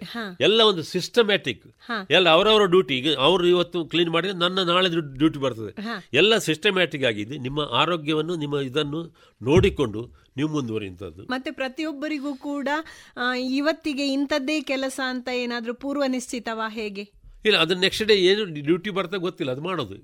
ಆಯ್ತಲ್ಲ? ಅದು ಈಗ ನೋಡಿ ಅದರಲ್ಲಿ ಶಿಫ್ಟ್ ವೈಸ್ ಉಂಟು. ಎಲ್ಲದಕ್ಕೂ ಶಿಫ್ಟ್ ವೈಸ್. ಶಿಫ್ಟ್ ಈಗ ಬೆಳಿಗ್ಗೆ ಏಳರಿಂದ ಹನ್ನೆರಡು ಗಂಟೆ ಹನ್ನೆರಡು ಗಂಟೆವರೆಗೆ ನೀವು ಎಕ್ಸ್ಚೇಂಜಲ್ಲಿ ಇದ್ದರೆ ನಿಮ್ಮ ಡ್ಯೂಟಿ ನೆಕ್ಸ್ಟ್ ಡ್ಯೂಟಿ ಬರ್ತಾರೆ. ಒಂದು ಗಂಟೆಯಿಂದ ಸಂಜೆ ಏಳುವರೆಗೆ. ಏಳು ಗಂಟೆವರೆಗೆ. ಮತ್ತೆ ನೈಟ್ ಡ್ಯೂಟಿ ಸಂಜೆ ಏಳರಿಂದ ಬೆಳಿಗ್ಗೆ ಏಳು ಗಂಟೆವರೆಗೆ. ಏಳ್ ಏಳು ಗಂಟೆವರೆಗೆ ಡ್ಯೂಟಿ ಕೊಟ್ಟವರೆ ಅವರಿಗೆ ಒಂದು ಒಂದು ದಿವಸ ರೆಸ್ಟ್ ಇರ್ತದೆ. ಒಂದು ಹಗಲೊತ್ತು ಪೂರ ರೆಸ್ಟ್ ಇರ್ತದೆ. ಹಾಗೆ ಅದು ಬೇರೆ ಇರ್ತದೆ. ಈ ಸಿಸ್ಟಮ್ಯಾಟಿಕ್ ಅಂದರೆ ಪ್ರತಿಯೊಂದಕ್ಕೂ ಪ್ಲ್ಯಾಂಡ್ ಇದು ಹೆರಫೆರಿ ಇಲ್ಲ ಅದರಲ್ಲಿ.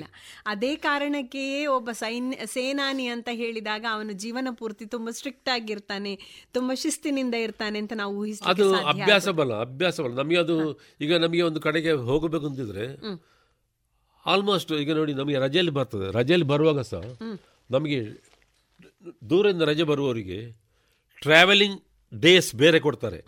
ನಾವೆಲ್ಲ ಇರುವಾಗ ನಮಗೆ ಸಿಕ್ಸ್ ಡೇಸ್ ಟ್ರಾವೆಲಿಂಗ್ ಡೇಸ್ ಸಿಕ್ತಿತ್ತು.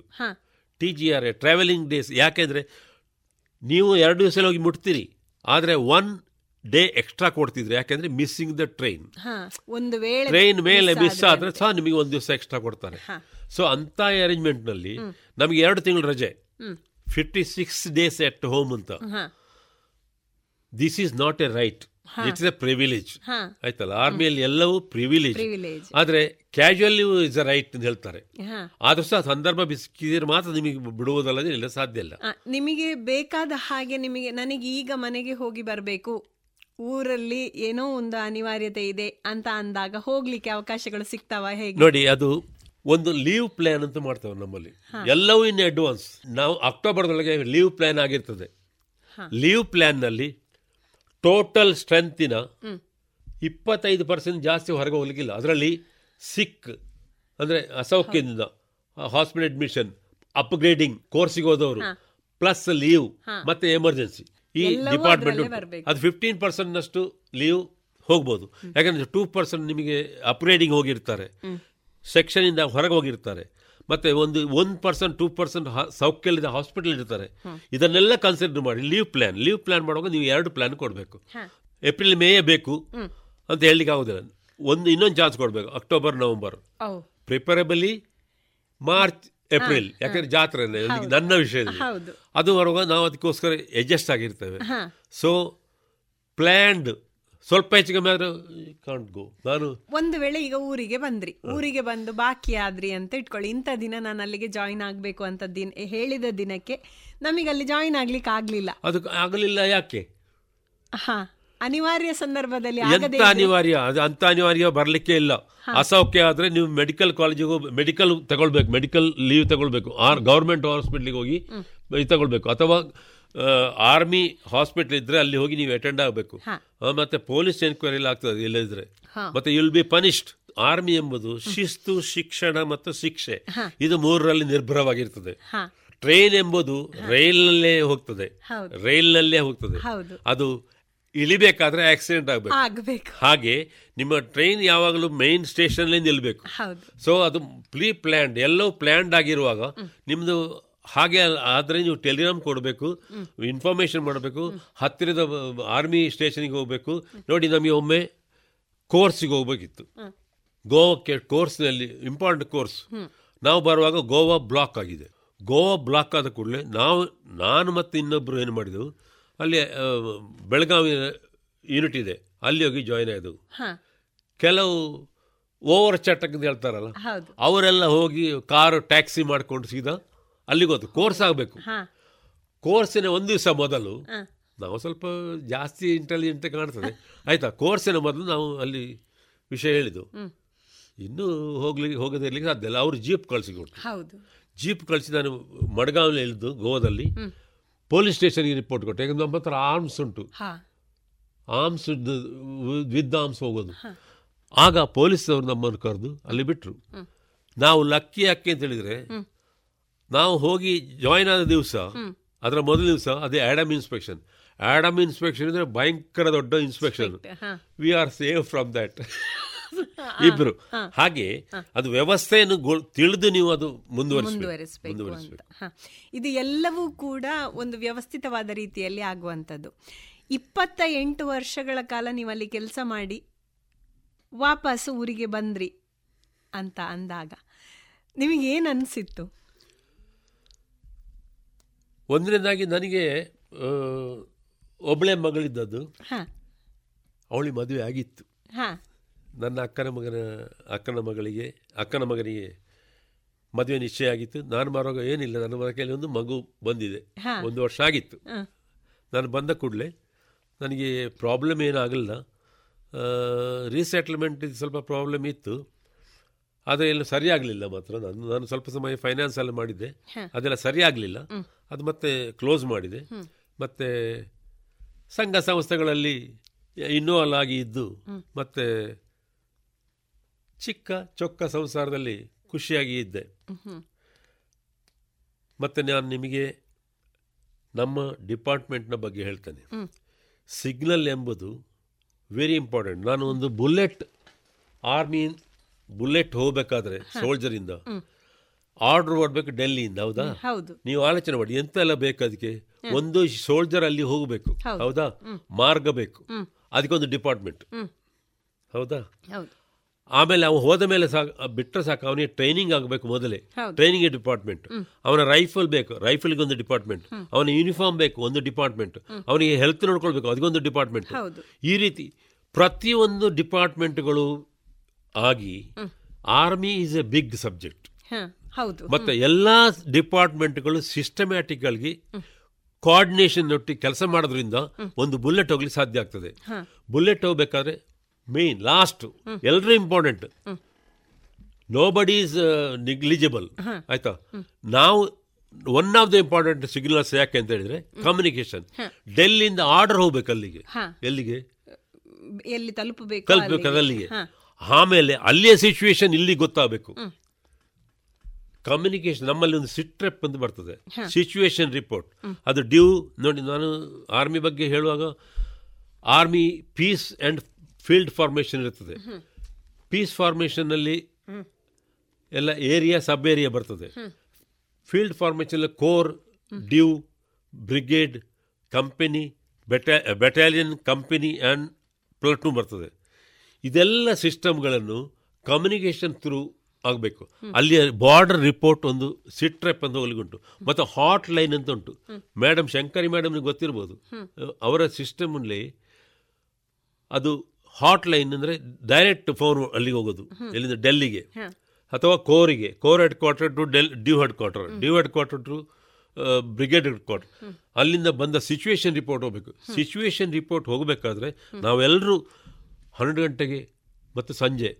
ಎರಡು ಸಿಚುವೇಶನ್ ರಿಪೋರ್ಟ್ ರಾತ್ರಿ ಹನ್ನೆರಡು ಗಂಟೆ ಒಳಗೆ ಒಂದು ಗಂಟೆ ಒಳಗೆ ಹೋಗ್ಬೇಕದು ಅಂದರೆ ಅಲ್ಲಿ ಸಿಚುವೇಶನ್ ಹೇಗೆ ಅಂತ ಆ ರಿಪೋರ್ಟಿಗೋಸ್ಕರ ನಾವು ಎಷ್ಟು ಕಾಯ್ತೇವೆ ಅಂತ ಹೇಳಿದ್ರೆ ನೋಡಿ ನಮ್ಮ ಸಿಗ್ನಲ್ಸಲ್ಲಿ ಹೇಗೆ ಮಾಡ್ತೇವೆ ಅಂತ ಹೇಳಿದ್ರೆ ಸಿಗ್ನಲ್ಸ್ನಲ್ಲಿ ಒಂದು ಟೈಪ್ ರೈಟಿಂಗ್ ಹೌದಾ? ಟೈಪ್ ಮಾಡ್ತೀವಿ ಟೈಪ್ ಮಾಡಿ ಸೀದಾ ಮೆಸೇಜ್ ಹೋಗಬಾರ್ದು. ಅರ್ಥ ಆಗ್ತದ ಅವರಿಗೆ? ಸೊ ಅದಕ್ಕೆ ಒಂಥರ ಸೈಫರ್ ಮೆಷಿನ್ ಉಂಟು. ಸೈಫರ್ ಮೆಷಿನ್ ಅಂದರೆ ಎ ಹೊಡೆದಾಗ ಬಿ ಹೋಗ್ತದೆ ಅದರಲ್ಲಿ. A to B test block ಒಂದು ಉಂಟು ಹಾಗೆ ನೀವೊಂದು the quick brown dog jumps over lazy dog ಅಂತ ಲೇಜಿ ಫಾಕ್ಸ್ ಅಂತ ಬರೆದ್ರೆ ಇಪ್ಪತ್ತಾರು ಲೆಟರ್ ಬಂತು ಅದರಲ್ಲಿ. ಅದನ್ನು ಟೆಸ್ಟ್ ಮಾಡ್ಲಿಕ್ಕೆ ಉಪಯೋಗಿಸ್ತೇವೆ ನಾವು. ಯಾವುದು? ನಮ್ಮ ಸೈಫರ್ ಮೆಷಿನ್. ಇದನ್ನು ಸೈಫರ್ ಮೆಷಿನಿಗೆ ಕೊಟ್ಟು ಸೈಫರ್ ಮೆಷಿನಲ್ಲಿ ಏನಾಗ್ತದೆ ಹೇಳಿದ್ರೆ ಒಂದು ಸೈಡ್ ಕರೆಕ್ಟ್ ನಿಮ್ಮ ಮೆಸೇಜ್ ಬರ್ತದೆ. ಟೇಪ್ಸ್ ಅದೆಲ್ಲ. ಕರೆಕ್ಟ್ ಮೆಸೇಜ್ ಇನ್ನೊಂದದ್ದು ಸೈಫರ್ ಮೆಸೇಜ್ ಯಾರಿಗೂ ಓದ್ಲಿಕ್ಕೆ ಸಾಧ್ಯ ಇಲ್ಲ ನಮಗೆ ಓದ್ಲಿಕ್ಕೆ ಆಗೋದಿಲ್ಲ. ಆಯ್ತಾ? ಅದೆಲ್ಲ ಐದೈದು ಲೆಟರ್ ಕಾಂಬಿನೇಷನ್ ಇಲ್ಲಿಂದ ಟೈಪ್ ಮಾಡಿದ್ದು ಐದೈದು ಲೆಟರ್ ಕಾಂಬಿನೇಷನ್ ಬರ್ತದೆ ಅದರಲ್ಲಿ. ಹತ್ತು ಗ್ರೂಪ್ ಬರ್ತದೆ. Quick brown dog jumps over face dog ಅಂತಿದ್ದರೆ lazy fox ಅಂತಿದ್ದರೆ ಅದು ಹತ್ತತ್ರ ಆಗಿ ಗ್ರೂಪ್ ಆಗಿ ಬರ್ತದೆ. ಅದನ್ನು ನಾವು ಪೇಪರ್ಗೆ ಅಂಟಿಸೋದು. ಆಯಿತಾ? ಇಲ್ಲಿ ಪೇಪರ್ಗೆ ಅಂಟಿಸೋದು. ಇದನ್ನು ಟೆಲಿಪ್ರಿಂಟ್ ಕೊಡುವಾಗ ಅವ ಟೈಪ್ ಮಾಡ್ತಾನೆ. ಅದು ಹೀಗೆ ಹೋಗೋದಿಲ್ಲ. ಅದು ಪರ್ಫೊರೇಟ್ ಆಗ್ತದೆ. ಪರ್ಫೊರೇಟ್ ಅಂದ್ರೆ ಹೋಲ್ಸ್ ಆ್ಯಂಡ್ ನೋ ಹೋಲ್ಸ್ ಆಗಿ ಹೋಗ್ತದೆ. ಇದು ಒಟ್ಟಿಗೆ ವೈರ್ಲೆಸ್ ಅಲ್ಲಿ ಹೋಗ್ತದೆ. ಸೊ ಆ ಡ್ಯೂರೇಷನ್ನಲ್ಲಿ ಆ ಮೆಸೇಜ್ ಯಾರಿಗೆ ಮಧ್ಯದಲ್ಲಿ ಸಿಕ್ಕಿದ್ರೆ. ಸೈಫರ್ ಯಾರಿಗೆ ಗೊತ್ತಿರೋದಿಲ್ಲ. ಸೊ ಅಂತ ಒಂದು ಭಾಗ್ಯ ನಾವು ಪಡ್ಕೊಂಡಿದ್ದೇನೆ. ಯಾಕಂದರೆ ಟೆಲಿಪ್ರಿಂಟರ್ ಪ್ಲಸ್ ಸೈಫರ್ ಮೆಷಿನನ್ನು ರಿಪೇರಿ ಮಾಡೋ ಭಾಗ್ಯ ನಮ್ಮಲ್ಲಿ ಬಂದಿತ್ತು. ಮತ್ತೆ ನಾನು ಒಂದು ವಿಷಯ ಹೇಳ್ತೇನೆ. ನಾನು ಆಲ್ರೆಡಿ ಮಾತಾಡಿದೆ. ನೋಡಿ ನಾನೊಂದು ಶಾಲೆಗೆ ಹೋಗ್ತಿರುವಾಗ ಅಥವಾ ಬ್ಯಾಂಗ್ಳೂರಿಗೆ ಹೋಗುವಾಗ ಒಬ್ಬರದು ಲೆಟರ್ಸ್ ಇದು ಒಂದು ಒಂದು ಕತೆ ಇತ್ತು ಬರೆದದ್ದು. ಅದನ್ನ ನಾನು ಪ್ರಜಾವಾಣಿ ಕೊಡ್ಲಿಕ್ಕೆ ಇತ್ತು ಅಲ್ಲಿ ಹೋಗಿ ಪ್ರಜಾವಾಣಿ ಕೊಟ್ಟೆ. ಕೊಡುವ ಮೊದಲು ಅಲ್ಲಿ ಆಫೀಸ್ ಓಪನ್ ಆಗೋ ಮೊದಲು ಹೀಗೆ ಮುಟ್ಟಿದೆ ಟೆಲಿಪ್ರಿಂಟರ್ನು. ಏ ಡೋಂಟ್ ಟಚ್ ಇಟ್ ಹೇಳಿದ. ಆಯ್ತು ಓಕೆ ಐ ಆಮ್ ಸಾರಿ ಅಂತ ಹೇಳಿದ ಅದು ಕೊಟ್ಟು ಬಂದೆ. ನನಗೆ ಈ ಟೆಲಿಪ್ರಿಂಟರ್ ಕೋರ್ಸ್ ಆಮೇಲೆ ನಾನು ಟೆಲಿಪೆಂಟ್ರಲ್ಲಿ ಇರುವಾಗ ಗೋವಾದಲ್ಲಿರುವಾಗ ಅದೇ ಹಿಂದೂಸ್ತಾನ್ ಟೆಲಿಪ್ರಿಂಟರ್ ಸ್ಪೆಷಲ್ ಕೋರ್ಸ್ ಬಂತು. ನನಗೆ ಎಷ್ಟೊಂದು ಖುಷಿ ಕಣ್ಣೀರು ಬಾಷ್ಪ ಬಂತು. ಯಾಕಂದ್ರೆ ಅದು ಮುಟ್ಟಿದಾಗ ನನಗೆ ನೋ ತಿಳಿದವರು ಹೇಳಿದವರು ಅದನ್ನೇ ರಿಪೇರಿ ಮಾಡು ಮುಟ್ಟುವಂತಹ ಸಂದರ್ಭ ಬಂತಲ್ಲ ಅಂತೇಳಿ. ಹಾಗೆ ಸೈಫರ್ ಮೆಷಿನ್ ಕೂಡ ಹಾಗೆ. ಇದು ಒಂದು ವೇಳೆ ಡಿಸೈಫರ್ ಮಾಡಲಿಕ್ಕೆ. ತ್ರೀ ಅವರ್ಸ್ ಬೇಕಾದ್ರೆ. ಡಿಸೈಫರ್ ಮಾಡಬಾರ್ದು ಅಂತೇನಿಲ್ಲ ಅದು ಡಿಸೈಫರ್ ಮಾಡಲಿಕ್ಕೆ ಮಾಡಬಹುದು ಆದರೆ ಆ ಆಕ್ಷನ್ ಕಂಪ್ಲೀಟ್ ಆಗಿರ್ತದೆ ಗೊತ್ತಾಯ್ತಾ. ಈ ಸೈಫರ್ ಮೆಷಿನ್ ಸಹ ಡಿಸೈಫರ್ ಮಾಡೋರು ಇದ್ದಾರೆ. ಡಿಕೋಡ್ ಮಾಡೋರು ಇದ್ದಾರೆ.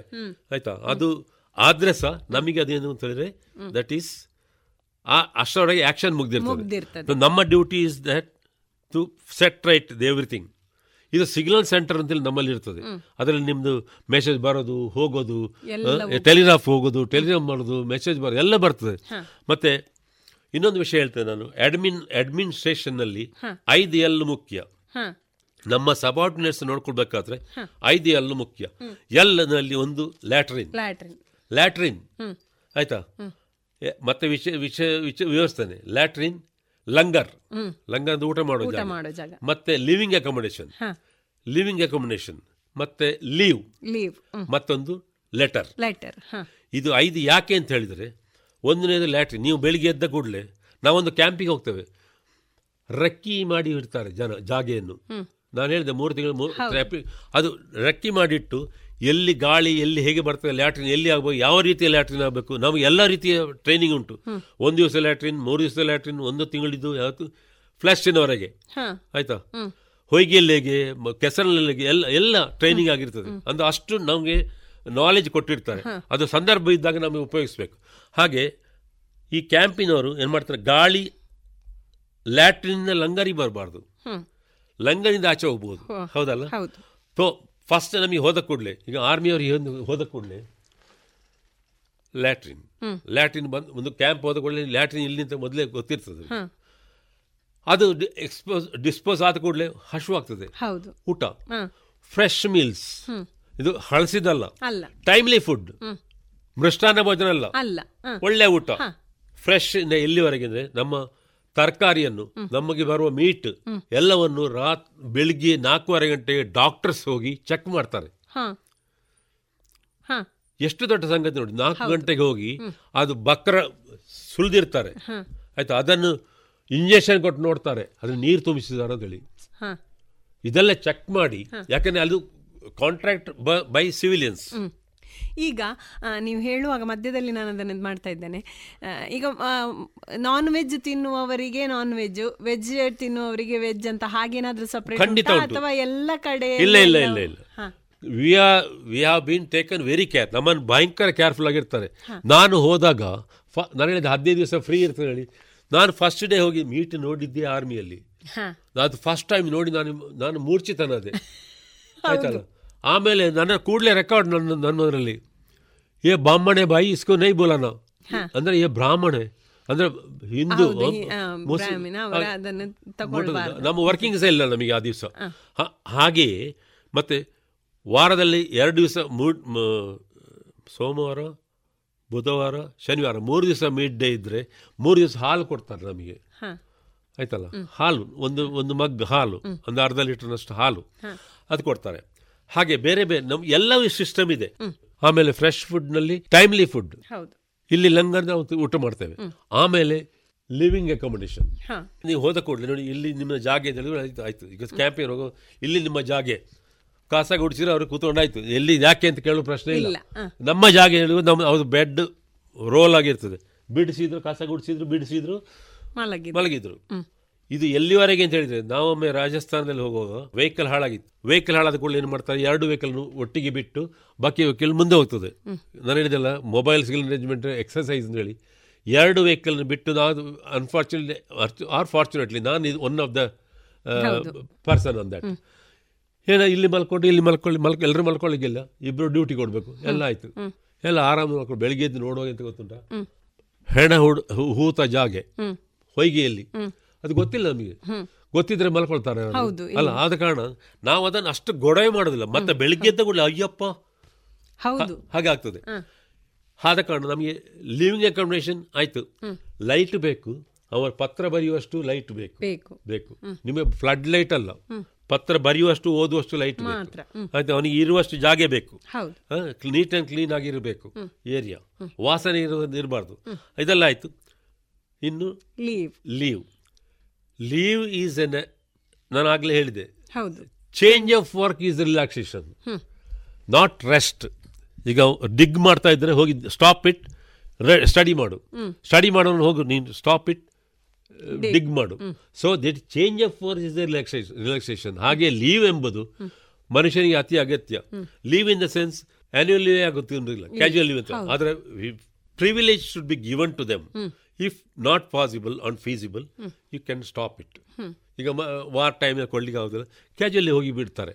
ಆಯ್ತಲ್ಲ ಮತ್ತೆ ನಮಗೆ ಫ್ರೀ ಒನ್ಸ್ ಇನ್ ಇಯರ್ ಆಮೇಲೆ ಲೆಟರ್ ಲೆಟರ್ ಲೆಟರ್ ಯಾಕೆಂದರೆ a men should be communicated with always with the communication communication with this family ಅವನ ಬಗ್ಗೆ ಅವ್ರಿಗೆ ಗೊತ್ತು ನಮಗೆ ಒಂದು ಲಾಂಗ್ ರೋಲ್ ಅಂತ ಗೊತ್ತು. ನಾವು ಹೋದ ಕೂಡಲೇ ನಮ್ಮ ಲಾಂಗ್ ರೋಲ್ ಮಾಡ್ತಾರೆ.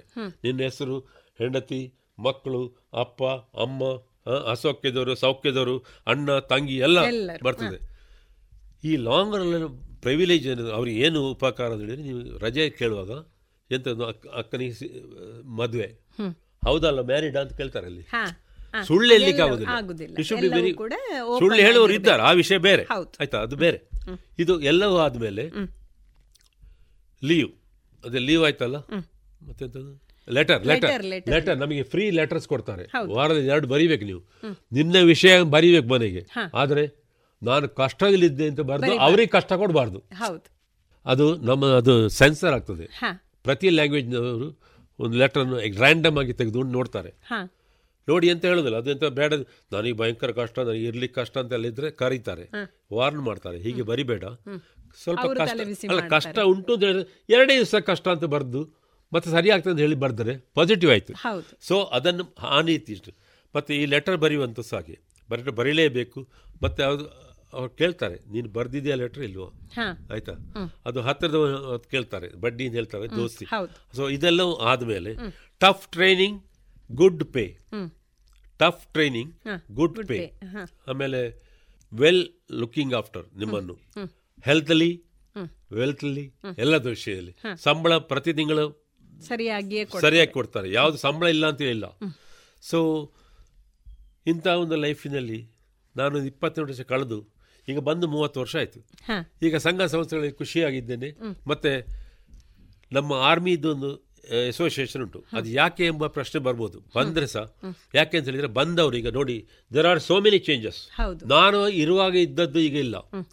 ಎಷ್ಟೋ ಚೇಂಜ್ ಆಗಿದೆ. ಹತ್ತು ಹತ್ತು ವರ್ಷಕ್ಕೆ ಚೇಂಜ್ ಆಗ್ತದೆ. ಐದೈದು ವರ್ಷಕ್ಕೆ ಚೇಂಜ್ ಆಗ್ತದೆ. ಸೊ ಅವರ ವಿಷ ಬಂದವರ ಹತ್ರ ನಾವು ವಿಚಾರ ತಿಳ್ಕೊಬಹುದು ತಿಳ್ಕೊಬೋದು. ಮತ್ತೆ ಬರುವವರ ಹತ್ರ ನಾವೊಂದು ರಿಸೀವ್ ಮಾಡಿ ಒಂದು ಮಾರಲ್ ಸಪೋರ್ಟ್ ಕೊಡ್ಬೋದು ಅವರಿಗೆ. ಹಾಗೆ ನೋಡಿ ಇಂಥ ಸಂಘ ಸಂಸ್ಥೆಗಳು ಮಾಡ್ತವೆ. ಈಗ ಅಂಬಿಕಾದವರು ನೋಡಿ ಎಂಥ ದೊಡ್ಡ ಕೆಲಸ ಮಾಡ್ತಾರೆ. ನಮಗೊಂದು ದೇವಸ್ಥಾನ ಕಟ್ಟಿಕೊಟ್ಟಿದ್ದಾರೆ. ಯಾವುದು? ಅಮರ್ ಜವಾನ್ ಜ್ಯೋತಿ. ಎಲ್ಲಿ ಇಲ್ಲದ್ದು? ಇಲ್ಲ. ಜನರಿಗೆ ಗೊತ್ತಿಲ್ಲ. ಅದು ಯಾಕೆ ಅಂತೇಳಿ. ಅಲ್ಲಿ ಮೊನ್ನೆ ಬ್ರಿಗೇಡಿಯರ್ ಅಯ್ಯನ್ರೇ ಹೇಳಿದ್ರು ನಮ್ಮ ಆತ್ಮ ನಮ್ಮ ಹಿರಿಯರ ಆತ್ಮ ಅಲ್ಲಿ ತಿರುಗ್ತಾ ಉಂಟು. ಅದು ಅದನ್ನು ನೋಡೋದು ಒಂದು ಭಾಗ್ಯ ನಿಮಗೆ ಒದಗಿಸಿಕೊಟ್ಟಿದ್ದಾರೆ ಅಂತ ಹೇಳಿ. ಹಾಗೆ ಬರುವವರನ್ನು ಅವರು ವೆಲ್ಕಮ್ ಮಾಡ್ತಾರೆ. ಆಗ ಎಂತ ಗೊತ್ತು? ನಾವು ಬರುವಾಗ ನೀವು ಹೇಳಿದ್ರಲ್ಲ ನೀವು ಎಂತ ನಾವು ಎಂತ ಮಾಡೋ ಗೊತ್ತಿಲ್ಲ. ಈಗ ಹಾಗಲ್ಲ. ಈಗ ನಾವು ಇದ್ದೇವೆ ಅಂತ ಹೇಳುವವರಿದ್ದಾಗ ಅವರಿಗೆ ಎಕ್ಸ್ ಸರ್ವಿಸ್ ಮ್ಯಾನ್ ಅಸೋಸಿಯೇಷನ್ ಅದು ಮಾಡ್ತದೆ. ಇವತ್ತಿಗೂ ಕೂಡ ನಿಮಗೆ ಎಕ್ಸ್ ಸರ್ವಿಸ್ ಮ್ಯಾನ್ ಅಂತ ಹೇಳಿ ಏನಾದ್ರೂ ಪ್ರಿವಿಲೇಜಸ್ ಸಿಗ್ತಾ ಇದೆಯಾ? ಪ್ರಿವಿಲೇಜ್ ಸಿಗ್ತದೆ. ಕ್ಯಾಂಟೀನ್ ಫೆಸಿಲಿಟಿ ಇದೆ. ಮತ್ತೆ ಎಲ್ಲಾ ಪ್ರಿವಿಲೇಜ್ ಉಂಟು. ಮತ್ತೆ ನಮ್ಮದೊಂದು ಅಸೋಸಿಯೇಷನ್ ಉಂಟು ಅಲ್ಲಿ ಸೋಲ್ಜರ್ಸ್ ಬೋರ್ಡ್. ಯಾಕೆಂದ್ರೆ ಎಲ್ರಿಗೂ ಸೋಲ್ಜರ್ ಬೋರ್ಡಿಗೆ ಹೋಗ್ಲಿಕ್ಕೆ ಆಗುದಿಲ್ಲ. ಆದ್ರೆ ನಮ್ಮ ಹತ್ರ ಬಂದು ಅವರ ಕಷ್ಟ ಸುಖಗಳನ್ನು ಹೇಳಿದ್ರೆ ದುಃಖಗಳನ್ನು ಹೇಳಿದ್ರೆ ನಾವು ಅದರ ಅಪ್ಲಿಕೇಶನ್ ಫಾರ್ವರ್ಡ್ ಮಾಡಿ ಅದನ್ನು ಅದನ್ನು ಫಾಲೋ ಅಪ್ ಮಾಡ್ತೇವೆ. ಮತ್ತೆ ಪೇಮೆಂಟ್ ಮತ್ತೆ ಅರಿಯರ್ಸ್ ಇದೆಲ್ಲ ಗೊತ್ತಿರೋದಿಲ್ಲ. ಈಗ ಬ್ಯಾಂಕಿನವರು ಸಹ ಗೊತ್ತಿರೋದಿಲ್ಲ. ಆಗ ನಾವು ಅದನ್ನ ಕೂತ್ಕೊಂಡು ಕ್ಯಾಲ್ಕುಲೇಟ್ ಮಾಡಿ ಕೊಡ್ತೇವೆ. ಹಾಗೆಲ್ಲ ಮಾಡಿದ್ದೇವೆ. ಮಾಡಿದ್ದು ಉಂಟು. ಇದೆಲ್ಲದರ ಜೊತೆಗೆ ನೀವು ಬೇರೆ ಬೇರೆ ಕೆಲಸಗಳಲ್ಲಿ ಕೂಡ ತೊಡಗಿಸಿಕೊಂಡಿದ್ದೀರಿ. ಸಾಮಾಜಿಕ ಕ್ಷೇತ್ರಗಳಲ್ಲಿ ಹಾಗೆ, ಇದು ಆರ್ಟ್ ಫೀಲ್ಡ್ಗಳಲ್ಲಿ ಆಗಿರ್ಬೋದು, ನಾಟಕದಲ್ಲಿ ಧಾರಾವಾಹಿಗಳಲ್ಲಿ, ಹೀಗೆಲ್ಲ. ಈ ಎಲ್ಲದಕ್ಕೂ ನೀವು ಸಮಯವನ್ನು ಈಗ ಹೇಗೆ ಹೊಂದಿಸ್ಕೊಳ್ತೀರಿ? ನನಗೆ ಎಂತ ಗೊತ್ತುಂಟ? ಮನಸ್ಸಿದ್ರೆ ಮಾರ್ಗ ಅಂತ. ಸಮಯ ತನ್ನಷ್ಟಕ್ಕೆ ಬರ್ತದೆ. ಮನಸ್ಸಿದ್ದರೆ ಮಾರ್ಗ. ನೀವು ಪಾಸಿಟಿವ್ ಥಿಂಕ್ ಮಾಡ್ಕೊಳ್ಳಿ. ನನಗೆ ಅಲ್ಲಿ ಹೋಗ್ಬೇಕಂದ್ರೆ ಕಂಪ್ಲೀಟ್ ಕ್ಯಾಲ್ಕುಲೇಟ್ ಮಾಡಿ ಇಟ್ಕೊಳ್ಬೇಕು. ಇಂತಿಷ್ಟು ಸಮಯ ಇದಕ್ಕೆ ಇಂತಿಷ್ಟು ಸಮಯ ಇದಕ್ಕೆ ನಮ್ಮಲ್ಲಿ ಸೀನಿಯರ್ಸಿಗೆಲ್ಲ ಒಂದು ಟಾಸ್ಕ್ ಕೊಡುವಾಗ ಅವರೊಂದು ಹೀಗೆ ಸ್ಕ್ವೇರ್ ಮಾಡಿರ್ತಾರೆ. ಇವನಿಗೆ ಈ ಟಾಸ್ಕ್ ಕೊಟ್ಟಿದೆ ಇವನಿಗೆ ಈ ಟಾಸ್ಕ್ ಕೊಟ್ಟಿದೆ ಇವನಿಗೆ ಈ ಟಾಸ್ಕ್ ಕೊಟ್ಟಿದೆ. ಆದ್ರೆ ಯಾರು ಬರ್ದಿದ್ದಾರೆ ಅವರಿಗೆ ಮಾತ್ರ ಗೊತ್ತಿರೋದು. ಹೇಳಿದವ್ರಿಗೆ ಹೇಳೋದು ಮೇಡಮ್ ಈ ಟಾಸ್ಕ್ ಕೊಟ್ಟಿದೆ ಸಂಜೆ ಅರ್ಧ ಗಂಟೆ ಕೇಳ್ತಾರೆ ಹೋಗಿದಾ ಆಯ್ತಾ? ಇಲ್ವಾ? ನೋಡಿ ಒಂದು ಟ್ರೈನಿಂಗ್ ಡ್ಯೂರಿಂಗ್ ದ ವರ್ಕ್ ಹೌದು. ಆಮೇಲೆ ಬ್ರೀಫಿಂಗ್ ದ ವರ್ಕ್ ಹೌದು. ಆಮೇಲೆ ಡಿಬ್ರೀಫಿಂಗ್ ಬ್ರೀಫಿಂಗ್ ಕೆಲಸ ಮುಗ್ದ ಮೇಲೆ ಬಂದ ಮೇಲೆ ನೀನ್ ನೋಡಿ ಹೀಗೆ ಮಾಡಿದಿ ಇದು ಎಲ್ಲ ಬಾರಿ ಒಳ್ಳೇದಾಗಿದೆ ಇದು ತಪ್ಪಿದಿ. ಗೊತ್ತಾಯ್ತಾ? ಮತ್ತೆ order should be given clearly ನೀನು ಇಂತಲ್ಲಿ ನಮ್ಮಲ್ಲಿ ಒಬ್ರು ಮೇಜರ್ ಇದ್ರು. ಅವ್ರು ಎಷ್ಟು ಗಂಟೆ ನೀವು ಎರಡು ಗಂಟೆಗೆ ಹೋಗುವಾಗ ಇಲ್ಲಿಂದ ನೀವು ಕಾರಲ್ಲಿ ಹೋಗೋದು. ಅರ್ಧ ಗಂಟೆ ಬೇಕು. ಅವರು ಟೈಮ್ ಹಾಕಿ ಬರ್ತಿದ್ರು. ಅಲ್ಲಿ ನಿಮಗೆ ಕಾ- ಚಾ ಕೊಡ್ಲಿಕ್ಕೆ ಅರ್ಧ ಗಂಟೆ ನಿನಗೆ ಹುಡುಕ್ಲಿಕ್ಕೆ ಅರ್ಧ ಗಂಟೆ ಹೀಗೆ ಮಾಡಿ ನೀನು ಸಂಜೆ ಆರು ಗಂಟೆಗೆ ಇಲ್ಲಿ ಬರಬೇಕು. ಕೆಲಸ ಮಾಡ್ಲಿಕ್ಕೆ ಇಷ್ಟು. ಅಲ್ಲಿ ಹಾಗಾದ್ರೆ ನನಗೆ ಫೋನ್ ಮಾಡು. ನಾನು ಇಂಥ ನಂಬರ್ ಅಲ್ಲಿ ನೋಡಿ ಕೆಲವು ಆರ್ಡರ್ ಕೊಡುವಾಗ ಅಷ್ಟು ಕ್ಲಿಯರ್ ಆರ್ಡರ್ ಕೊಡ್ತಾರೆ. ಅಷ್ಟು ಕ್ಲಿಯರ್ ಆರ್ಡರ್ ಕೊಡ್ತಾರೆ. ಆ ಕಾರಣಕ್ಕೆ ಎಲ್ಲವನ್ನು ಕೂಡ ಅದೇ ರೀತಿಯಲ್ಲೇ ನಾವು ಇವತ್ತಿಗೂ ಕೂಡ ಹೊಂದಿಸ್ಕೊಳ್ಳಿಕ್ಕೆ ಸಾಧ್ಯ ಆಗ್ತದೆ. ನೀವು ಮಾಡಿರುವ ಹಲವಾರು ಕೆಲಸಗಳಿಗೋಸ್ಕರ ಬೇರೆ ಬೇರೆ ಕಡೆಗಳಲ್ಲಿ ಪ್ರತಿ ವರ್ಷವೂ ಅಂತ ಹೇಳುವ ಹಾಗೆ ಇಷ್ಟು ವರ್ಷವೂ ಒಂದಷ್ಟು ಸನ್ಮಾನಗಳನ್ನು ಸ್ವೀಕರಿಸಿದ್ದೀರಿ. ಈ ಸಂದರ್ಭದಲ್ಲಿ ನಿಮಗೆ ಏನು ಅನ್ನಿಸಿತ್ತು? ಸನ್ಮಾನದಲ್ಲಿ ಎಂತ ಗೊತ್ತಲ್ಲ ಸನ್ಮಾನ ಲಾಸ್ಟ್ಗೆ ಬೇಡ ಅಂತ ಹೇಳಿದ್ರು ಕೊಡ್ತಾರೆ. ಯಾಕಂದ್ರೆ ಅವರಿಗೊಂದು ಅವರಿಗೊಂದು ಇಂಟ್ರೆಸ್ಟ್ ಯಾಕಂದ್ರೆ ನಾನು ಕೇಳಿದೆ ಹಾಗೆ ಮಾರ ಎಂಕಲ್ ಈರೆ ಅವಳು. ಆಯ್ತಾ? ಹಾಗೆ ಹೇಳುವಾಗ ನಮಗೊಂದು ಹುರ್ಪ್ ನಮಗೊಂದು ಶಾಬಾಸ್ ಕೊಟ್ಟಾಗ ಆಗ್ತದೆ. ಮತ್ತೆ ಇದರಿಂದಾಗಿ ಬಾಕಿ ನೋಡುಗರಿಗೆ ಒಂದು ಪ್ರೇರಣೆ ಸಿಗ್ತದೆ ಎಂಬ ಒಂದು ಭರವಸೆ ಇದೆ. ಮತ್ತೆ ಸನ್ಮಾನದಿಂದ ದೊಡ್ಡ ಸಂಗತಿ ಏನು ಆದ್ರೆ ಸನ್ಮಾನದಿಂದ ಜನರಿಗೆ ಗೊತ್ತಾಗ್ತದೆ. ಇವ ಎಂತ ಎಲ್ಲ ಕೆಲಸ ಮಾಡಿದ್ದಾರೆ ಮಾಡಿದ್ದಾರೆ. ಒಳ್ಳೆ ಕೆಲಸ ಮಾಡಿದ್ದಾರೆ ಅಂತ ಹೇಳಿ ಎಂತ ಒಳ್ಳೆ ಕೆಲಸ ಮಾಡಿದ್ದಾರೆ ಅಂತ ಹೇಳಿ ಹಾಗೆ. ಅದು ಒಂದು ಮಾರಲ್ ಸಪೋರ್ಟ್ ಆಗ್ತದೆ. ಮತ್ತೆ ಬಾಕಿಯವರಿಗೆ ಒಂದು ಹೀಗೆ ಒಂದು ಮಾಡ್ಲಿಕ್ಕೆ ಆಗ್ತದೆ ಅಂತ ಹೇಳಿ ಮತ್ತೆ ಈಗ ಸನ್ಮಾನ ಎಂಬುದು ಸಹ ಹೆಚ್ಚಾಗಿ ಇತ್ತೀಚಿನ ದಿನಗಳಲ್ಲಿ ಜಾಸ್ತಿ ಆಗಿದೆ. ಅದು ಒಳ್ಳೆ ಬೆಳವಣಿಗೆ. ಜನರಿಗೆ ಆರ್ಮಿಯ ಬಗ್ಗೆ ಒಂದು ನಿಲುವು ಹುಟ್ಟಿದೆ. ನಾವು ಮೊದಲನೇದಾಗಿ ಅಂತ ಹೇಳುವುದಂದ್ರೆ ನಮ್ಮ ಮಾನವೀಯ ಮಾನವೀಯ ಮೌಲ್ಯಗಳು ಕುಸಿತಿರುವ ಈ ಸಂದರ್ಭದಲ್ಲಿ ಇದು ಕೆಲವೊಂದು ಒಳ್ಳೆ ಕೆಲಸ ಇದೆ ಅಂತ. ನಾವು ಮಾನವೀಯ ಮೌಲ್ಯಗಳು ಕುಲಿಸಿದೆ ಅಂತ ಹೇಳಲಿಕ್ಕೆ ಒಂದು ಎಕ್ಸಾಂಪಲ್ ಹೇಳ್ತೇನೆ ನಾನು. ಈಗ ನಮ್ಮ ಮಕ್ಕಳ ಹತ್ರ ಕೇಳ್ತೇವೆ ನಾವು. ನಾನು ಒಂದು ಲೆಕ್ಚರಿಗೆ ಹೋಗಿದ್ದೆ ಭಾಷಣಕ್ಕೆ ವಿಟ್ಲಕ್ಕೆ. ಅಲ್ಲಿ ಕೇಳಿದೆ ಮಕ್ಕಳ ಹತ್ರ ನೀವು ಒಂದು ಆಕ್ಸಿಡೆಂಟ್ ಆದರೆ ಏನು ಹೇಳ್ತೀರಿ? ಏನು ತಗೊಳ್ತೀರಿ? ಅದು ಕಾಂಗ್ರೆಸ್ ಅದು ಕೈಯ ತಲೆಯ ಅಂತ ಕೇಳ್ತಾರೆ ಅಂತ ಹೇಳಿ. ಎಷ್ಟು ವ್ಯತ್ಯಾಸ ನೋಡಿ. ನಾವು ಸಣ್ಣದಿರುವಾಗ ಕೇಳ್ತಿದ್ದದ್ದು ಆಕ್ಸಿಡೆಂಟ್ ಆದ್ರೆ ಹೆಣ್ಣು ಮಕ್ಕಳಿದ್ರ ಜೀವಹಾನಿ ಉಂಟು. ಮಗು ಇತ್ತ? ಎಂತ ಆಯ್ತು? ಡ್ರೈವರ್ ಏನೋ ಆಗಿದ್ದಾರೆ. ಈ ಎಲ್ಲವೂ ಮುಗ್ದಿದೆ. ಹೌದು. ನಾವು ತಂದೆಯವರ ಎದುರು ಕೂತ್ಕೊಳ್ಳಿಕ್ಕೆ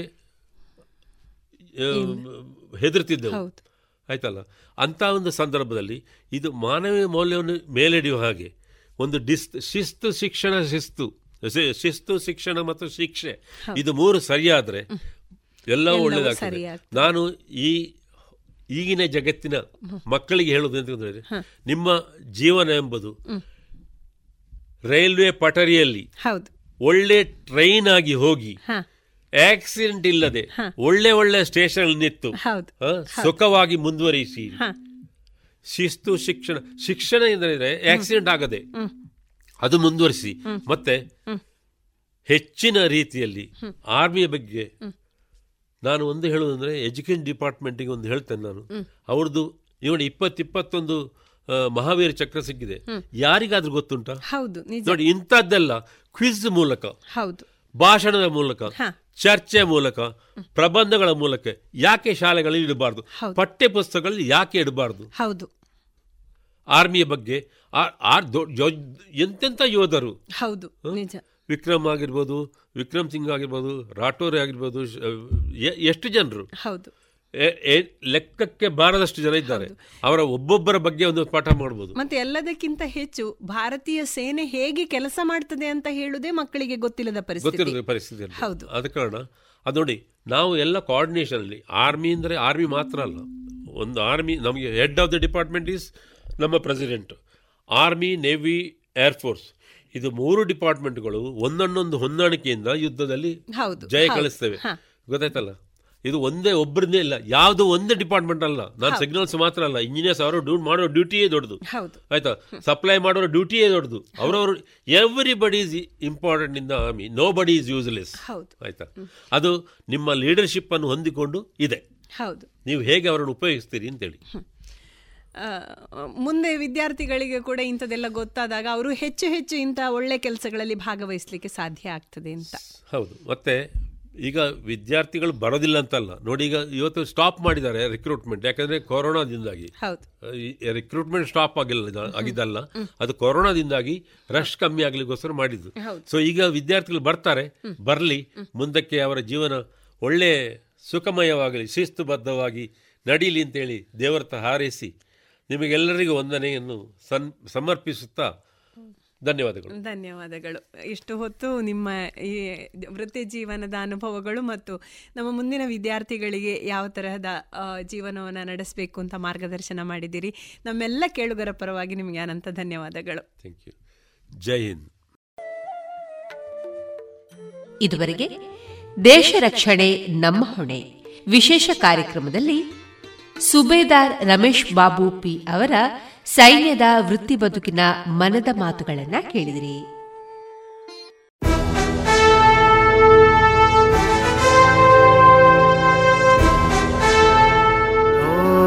ದೇವ ದೇವ ದೇವಾನ ಕೈ ಮುಗಿವೆ ನಮ್ಮನು ಕಾಯುವ ಸೈನ್ಯದ ಕಡೆಗೆ. ದೇಶ ರಕ್ಷಣೆ ನಮ್ಮ ಹೊಣೆ.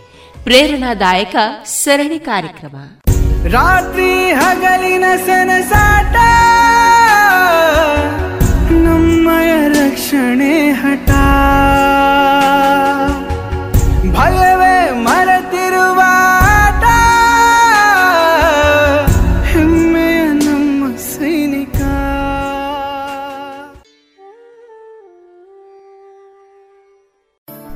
ಕ್ಷಣಗಳನ್ನು ಎಂದು ಅವಿಸ್ಮರಣೀಯಗೊಳಿಸಲು ಪರಿಶುದ್ಧ ಚಿನ್ನಾಭರಣಗಳು ಮುಳಿಯಾ ಜುವೆಲ್ಸ್ನಲ್ಲಿ ಎಲ್ಲಿಯೂ ಸಿಗದಂತಹ ಅತ್ಯುನ್ನತ ಡಿಸೈನ್ಸ್ ಬೇಕಾದಷ್ಟು ಕಲೆಕ್ಷನ್ಸ್ ಸೆಲೆಕ್ಷನ್ಸ್. ಚಿನ್ನ ಬೆಳ್ಳಿ ವಜ್ರಾಭರಣಗಳ ಖರೀದಿಗೆ ಭೇಟಿ ಕೊಡಿ. ಮುಳಿಯಾ ಜುವೆಲ್ಸ್ ಪುತ್ತೂರು ಮಡಿಕೇರಿ ಗೋಣಿಕೊಪ್ಪಲು ಬೆಳ್ತಂಗಡಿ ಬೆಂಗಳೂರು. ಶುದ್ಧತೆಯನ್ನು ಮೀರಿದ ಪರಿಪೂರ್ಣತೆಯರಿಗೆ ಇದೀಗ ವಿಎನ್ ಭಾಗವತ ಬರಬಳ್ಳಿ ಅವರಿಂದ ಜೀವನ ಪಾಠ ಕಲಿಕಾ ಆಧಾರಿತ ಕಥೆಯನ್ನ ಕೇಳೋಣ.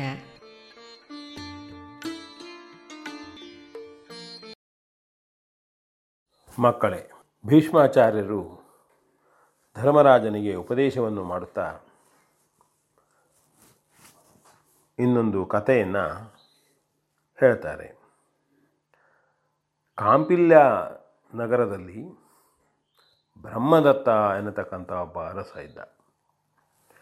ಅವನ ಮನೆಯಲ್ಲಿ, ಅಂದರೆ ಅರಮನೆಯಲ್ಲಿ ಪೂಜನಿ ಎಂಬ ಒಂದು ಹಕ್ಕಿ ಬಹುಕಾಲದಿಂದ ಗೂಡು ಕಟ್ಟಿ ವಾಸ ಮಾಡ್ತಾ ಇತ್ತು. ಒಮ್ಮೆ ಅದಕ್ಕೆ ಒಂದು ಮರಿ ಹುಟ್ಟಿತು. ಅದೇ ಕಾಲಕ್ಕೆ ರಾಣಿಯು ಒಂದು ಗಂಡು ಮಗುವನ್ನು ಹೆತ್ತಳು. ಹಕ್ಕಿ ಯಾವಾಗಲೂ ಹೊರಗೆ ಹೋಗಿ ಸಮುದ್ರ ತೀರದಿಂದ ಅರಣ್ಯಗಳಲ್ಲಿ ಹಣ್ಣುಗಳನ್ನು ತಂದು, ಒಂದು ಹಣ್ಣನ್ನು ತನ್ನ ಮರಿಗೂ ಇನ್ನೊಂದನ್ನು ರಾಜಪುತ್ರನಿಗೂ ಕೊಡುತ್ತಿತ್ತು. ಹೀಗೆ ಆ ಅಮೃತಮಯವಾದಂತಹ ಹಣ್ಣನ್ನು ಹೊಕ್ಕಿಯೂ ತಿಂದು ಉತ್ತಮವಾಗಿ ಬೆಳೆಯಿತು ಮರಿ. ರಾಜಕುಮಾರನು ಸಹಿತ ಚೆನ್ನಾಗಿ ಬೆಳೆದ. ಒಂದು ದಿನ ರಾಜಕುಮಾರನ ಮಗು ಹಕ್ಕಿ ಮರಿಯೊಂದಿಗೆ ಆಡ ಆಡ್ತಾ ಇತ್ತು. ಏನು ಮಾಡೋದು? ಆಡುತ್ತಾ ಆಡುತ್ತಾ ಆ ಹಕ್ಕಿಯ ಮರಿಯನ್ನು ಹುಡುಗ ಕೊಂದು ಬಿಟ್ಟ. ಅದನ್ನು ನೋಡಿದ ತಾಯಿ ಹಕ್ಕಿಗೆ ಕೇಳಬೇಕು. ದುಃಖ, ಕ್ರೋಧ ಏನು ಮಾಡಬೇಕು? ಮಗು ಹೋಗಿದೆ. ತಡ ಮಾಡಲಿಲ್ಲ. ಆ ರಾಜಪುತ್ರನ ಕಣ್ಣುಗರೆಳೆಗಳನ್ನು, ಎರಡೂ ಕಣ್ಣನ್ನು ತನ್ನ ಉಗುರಿನಿಂದ ಸೀಳಿ ಹಾಕಿಬಿಡ್ತು. ಅರಮನೆಯಲ್ಲಿ ಹಾಹಾಕಾರ, ಅಯ್ಯೋ, ಮಗು ಹೋಯಿತು, ರಾಜನ ಮಗು. ಹಕ್ಕಿಯಿಂದ ಹೋಯಿತು. ಅರಸನಿಗೂ ಸುದ್ದಿ ಮುಟ್ಟಿತು, ಅರಸ ಬಂದು ವಿಚಾರ ಮಾಡದ. ಪಕ್ಷಿ ಹೇಳ್ತು ಕ್ಷತ್ರಿಯರು ಅವರಿಗೆ ಸ್ನೇಹವಿಲ್ಲ, ಮತ್ತೆ ಪ್ರೀತಿ ಎಲ್ಲಿಂದ ಬರಬೇಕು? ಕೆಲಸ ಇದೆ ಅಂತ ಆದಾಗ ಮಾತಾಡ್ತಾರೆ. ಕೆಲಸ ಮುಗಿದು ಕೂಡ ಕೈ ಬಿಟ್ಟು ಬಿಡ್ತಾರೆ. ನಿನ್ನ ಮಗನು ನನ್ನ ಮರಿಯನ್ನು ಕೊಂದು ಹಾಕಿದನು. ನಾನು ಎಷ್ಟು ಪ್ರೀತಿಯಿಂದ ಅವನಿಗೆ ಉತ್ತಮವಾದ ಹಣ್ಣನ್ನು ತಂದುಕೊಟ್ಟೆ ನನ್ನ ಮರಿಯ ಹಾಗೆ ನಿನ್ನ ಮಗನನ್ನು ನೋಡಿಕೊಂಡೆ ಅರಸ. ಚೆನ್ನಾಗಿ ಬೆಳೆದ. ಆದರೆ ನನ್ನ ಮರಿಯನ್ನೇ ಕೊಂದು ಬಿಟ್ನಲ್ಲ. ನಾನು ಇಟ್ಟಂತಹ ಪ್ರೀತಿಗೆ ನನಗೆ ದೊರಕಿದಂತಹ ಫಲ ಅದು. ಆಗ ತನ್ನ ಮಗನ ಕಣ್ಣು ಹೇಗಿದ್ದರೂ ಹೋಯ್ತಲ್ಲ, ಹೋಗಲಿ. ಇನ್ನು ಮುಂದೆ ನಮ್ಮಲ್ಲಿ ವೈರ ಯಾಕೆ? ಮರೆಯೋಣ, ಹಿಂದಿದ್ದನನ್ನು ಮರೆತು ಬೇರೆಲ್ಲೂ ಹೋಗಬೇಡ, ಸಿಟ್ಟು ಮಾಡ್ಕೊಳ್ಬೇಡ. ಇಲ್ಲೇ ಇದ್ದು ಬಿಡು ಅಂತ ಹೇಳ್ತಾನೆ. ಆದರೆ ಪಕ್ಷಿ ಹೇಳ್ತದೆ, ರಾಜ, ವೈರವು ಎಲ್ಲಿ ಅಡಗುತ್ತದೆ? ನನ್ನ ಮರಿ ಸತ್ತು ಹೋದರೂ ನನಗದರ ನೆನಪಾಗುವುದಿಲ್ವೇ ನಿಮಗೂ ನಿಮ್ಮ ಮಗನ ಕಣ್ಣು ಹೋದದ್ದು ನೆನಪಿಗೆ ಬರುತ್ತಿರುವುದಿಲ್ವೇ ಬರುತ್ತಾ ಇರುವುದಿಲ್ವೇ ಅದೆಲ್ಲ ಮರಿಲಿಕ್ಕೆ ಆಗ್ತದೆಯೋ ನೀವು ಮನುಷ್ಯರು, ನಾನು ಪಕ್ಷಿಯಾದರೂ ಪುತ್ರವಾತ್ಸಲ್ಯದ ಸಮಾನ ನಮ್ಮೊಳಗೆ ವೈರವನ್ನಿಟ್ಟುಕೊಂಡು ನಾನು ಇಲ್ಲೇ ಹೇಗಿರಲಿ? ಯಾಕೆ? ಮನುಷ್ಯರಿಗೆ ಹಕ್ಕಿ ಬೇಕಾದುದು ಕೊಂದು ತಿನ್ನುವುದಕ್ಕೆ ಅಲ್ಲದಿದ್ದರೆ ಪಂಜರದಲ್ಲಿಟ್ಟು ಚಂದ ನೋಡುವುದಕ್ಕೆ. ಆದ್ದರಿಂದ ನನಗೆ ಮರಣ ಇಲ್ಲವೇ, ಬಂಧನವೇ ಅಲ್ಲವೇ? ಅಷ್ಟಲ್ಲದೆ ಬೇರೇನೂ ನನಗುಂಟ ಇಲ್ಲ. ಕೆಟ್ಟ ಹೆಂಡತಿ ಇಲ್ಲ ಸುಖವಿಲ್ಲ ಅಂತಾರೆ. ಕೆಟ್ಟ ಮಗನಿಂದ ಪ್ರೀತಿಯೂ ಇಲ್ಲ. ಕೆಟ್ಟ ರಾಜನ ರಾಜ್ಯದಲ್ಲಿ ಕ್ಷೇಮವಿಲ್ಲ.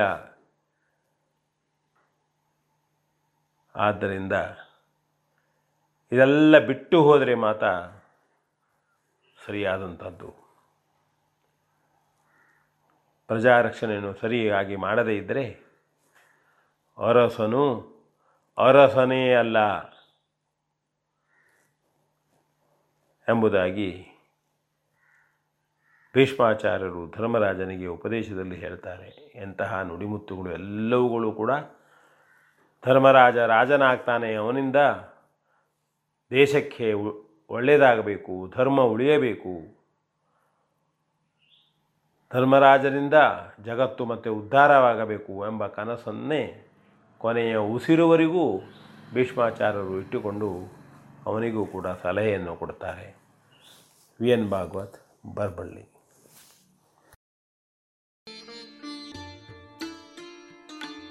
ಇದುವರೆಗೆ ವಿಎನ್ ಭಾಗವತ ಬರಬಳ್ಳಿ ಅವರಿಂದ ಜೀವನ ಪಾಠ ಕಲಿಕಾ ಆಧಾರಿತ ಕಥೆಯನ್ನ ಕೇಳಿದಿರಿ.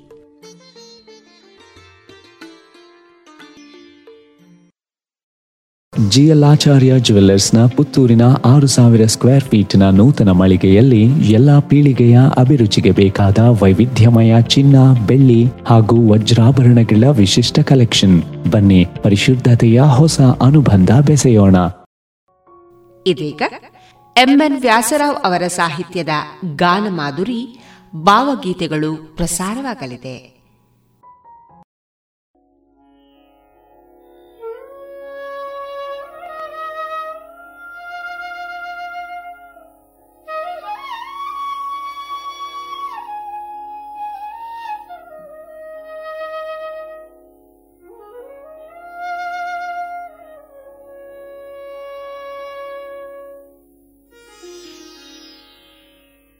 ಕರುಣಾಳು ಬಾ ಬೆಳಕೆ ಮುಸುಕಿದಿ ಮಪ್ಪಿನಲಿ ಕೈ ಹಿಡಿದು ನಡೆಸೆನ್ನನು ಕರುಣಾಳು ಬಾ ಬೆಳಕೆ ಮುಸುಕಿದಿ ಮಬ್ಬಿನಲಿ ಕೈ ಹಿಡಿದು ನಡೆಸೆನ್ನನು ഇരുളു ಕತ್ತಲೆಯಾಗವಿ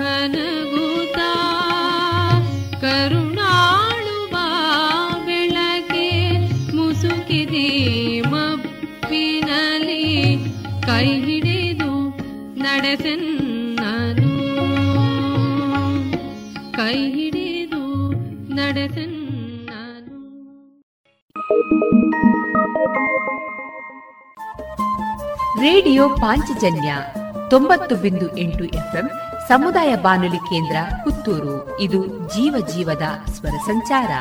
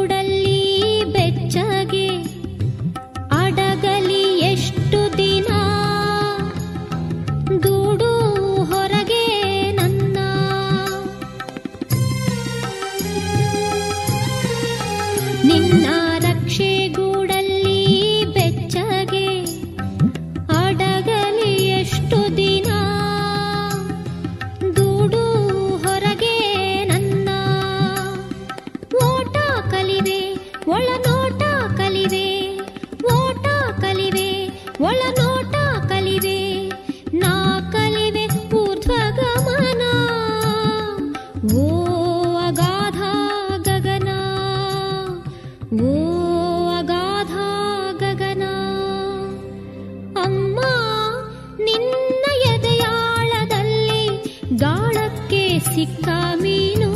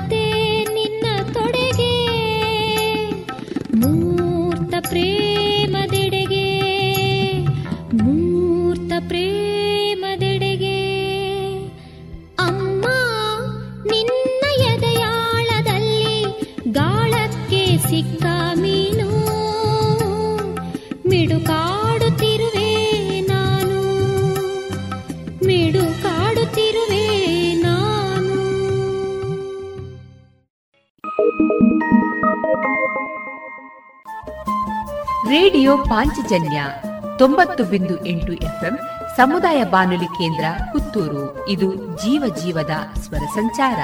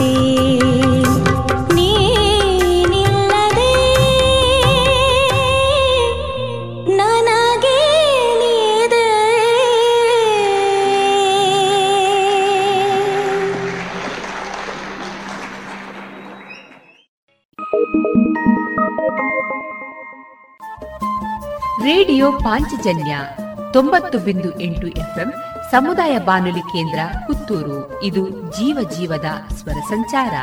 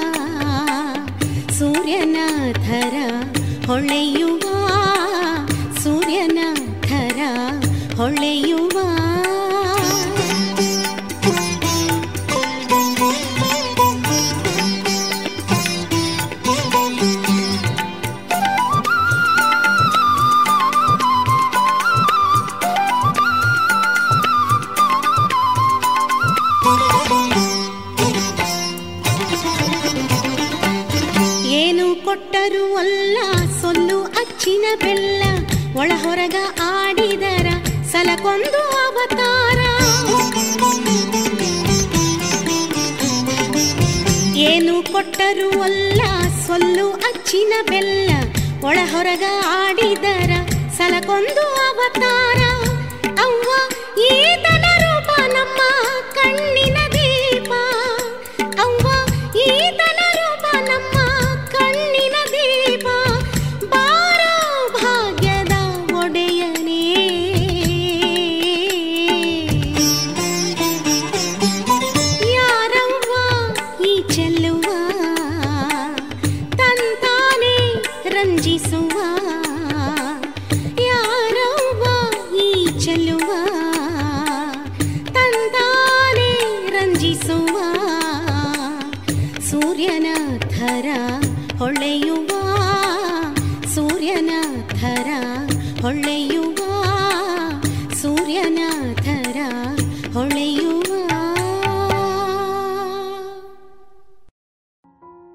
ಇದುವರೆಗೆ ಎಂಎನ್ ವ್ಯಾಸರಾವ್ ಅವರ ಸಾಹಿತ್ಯದ ಭಾವಗೀತೆಗಳನ್ನ ಕೇಳಿದಿರಿ.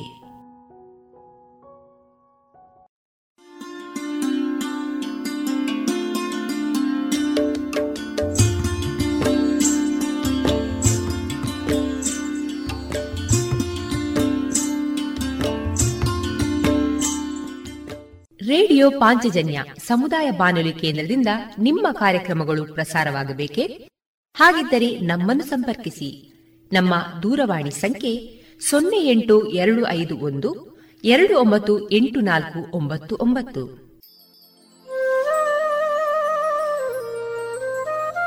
ಗಮನಿಸಿ ಕೇಳುವರೆ ನಮ್ಮ ಕಾರ್ಯಕ್ರಮಗಳನ್ನು ವೆಬ್ಸೈಟ್ ಮೂಲಕ ಕೂಡ ಆಲಿಸಬಹುದು. ನಮ್ಮ ವೆಬ್ಸೈಟ್ ವಿಳಾಸ W W W dot radio Panchajanya dot com ಇಲ್ಲಿ ಆರ್ಕೈವ್ಸ್ನ ಭಾಗಕ್ಕೆ ಹೋಗಿ ಕ್ಲಿಕ್ ಮಾಡಿದರೆ ಹಳೆ ಕಾರ್ಯಕ್ರಮಗಳನ್ನು ಕೂಡ ಆಲಿಸಬಹುದು. ಜೊತೆಗೆ ನಮ್ಮ ಪ್ರಸಾರವನ್ನು ಆಪ್ ಮೂಲಕವೂ ಕೇಳಬಹುದು. ಪ್ಲೇಸ್ಟೋರ್ನಲ್ಲಿ ಪಾಂಚಜನ್ಯ ಸರ್ಚ್ ಮಾಡಿ, ಡೌನ್ಲೋಡ್ ಮಾಡಿಕೊಂಡು ತಮ್ಮ ಮೊಬೈಲ್ಗಳಿಗೆ ಇನ್ಸ್ಟಾಲ್ ಮಾಡಿದರೆ ರೇಡಿಯೋ ಪ್ರಸಾರದ ಕಾರ್ಯಕ್ರಮವನ್ನು ನೀವು ಆಲಿಸಬಹುದು.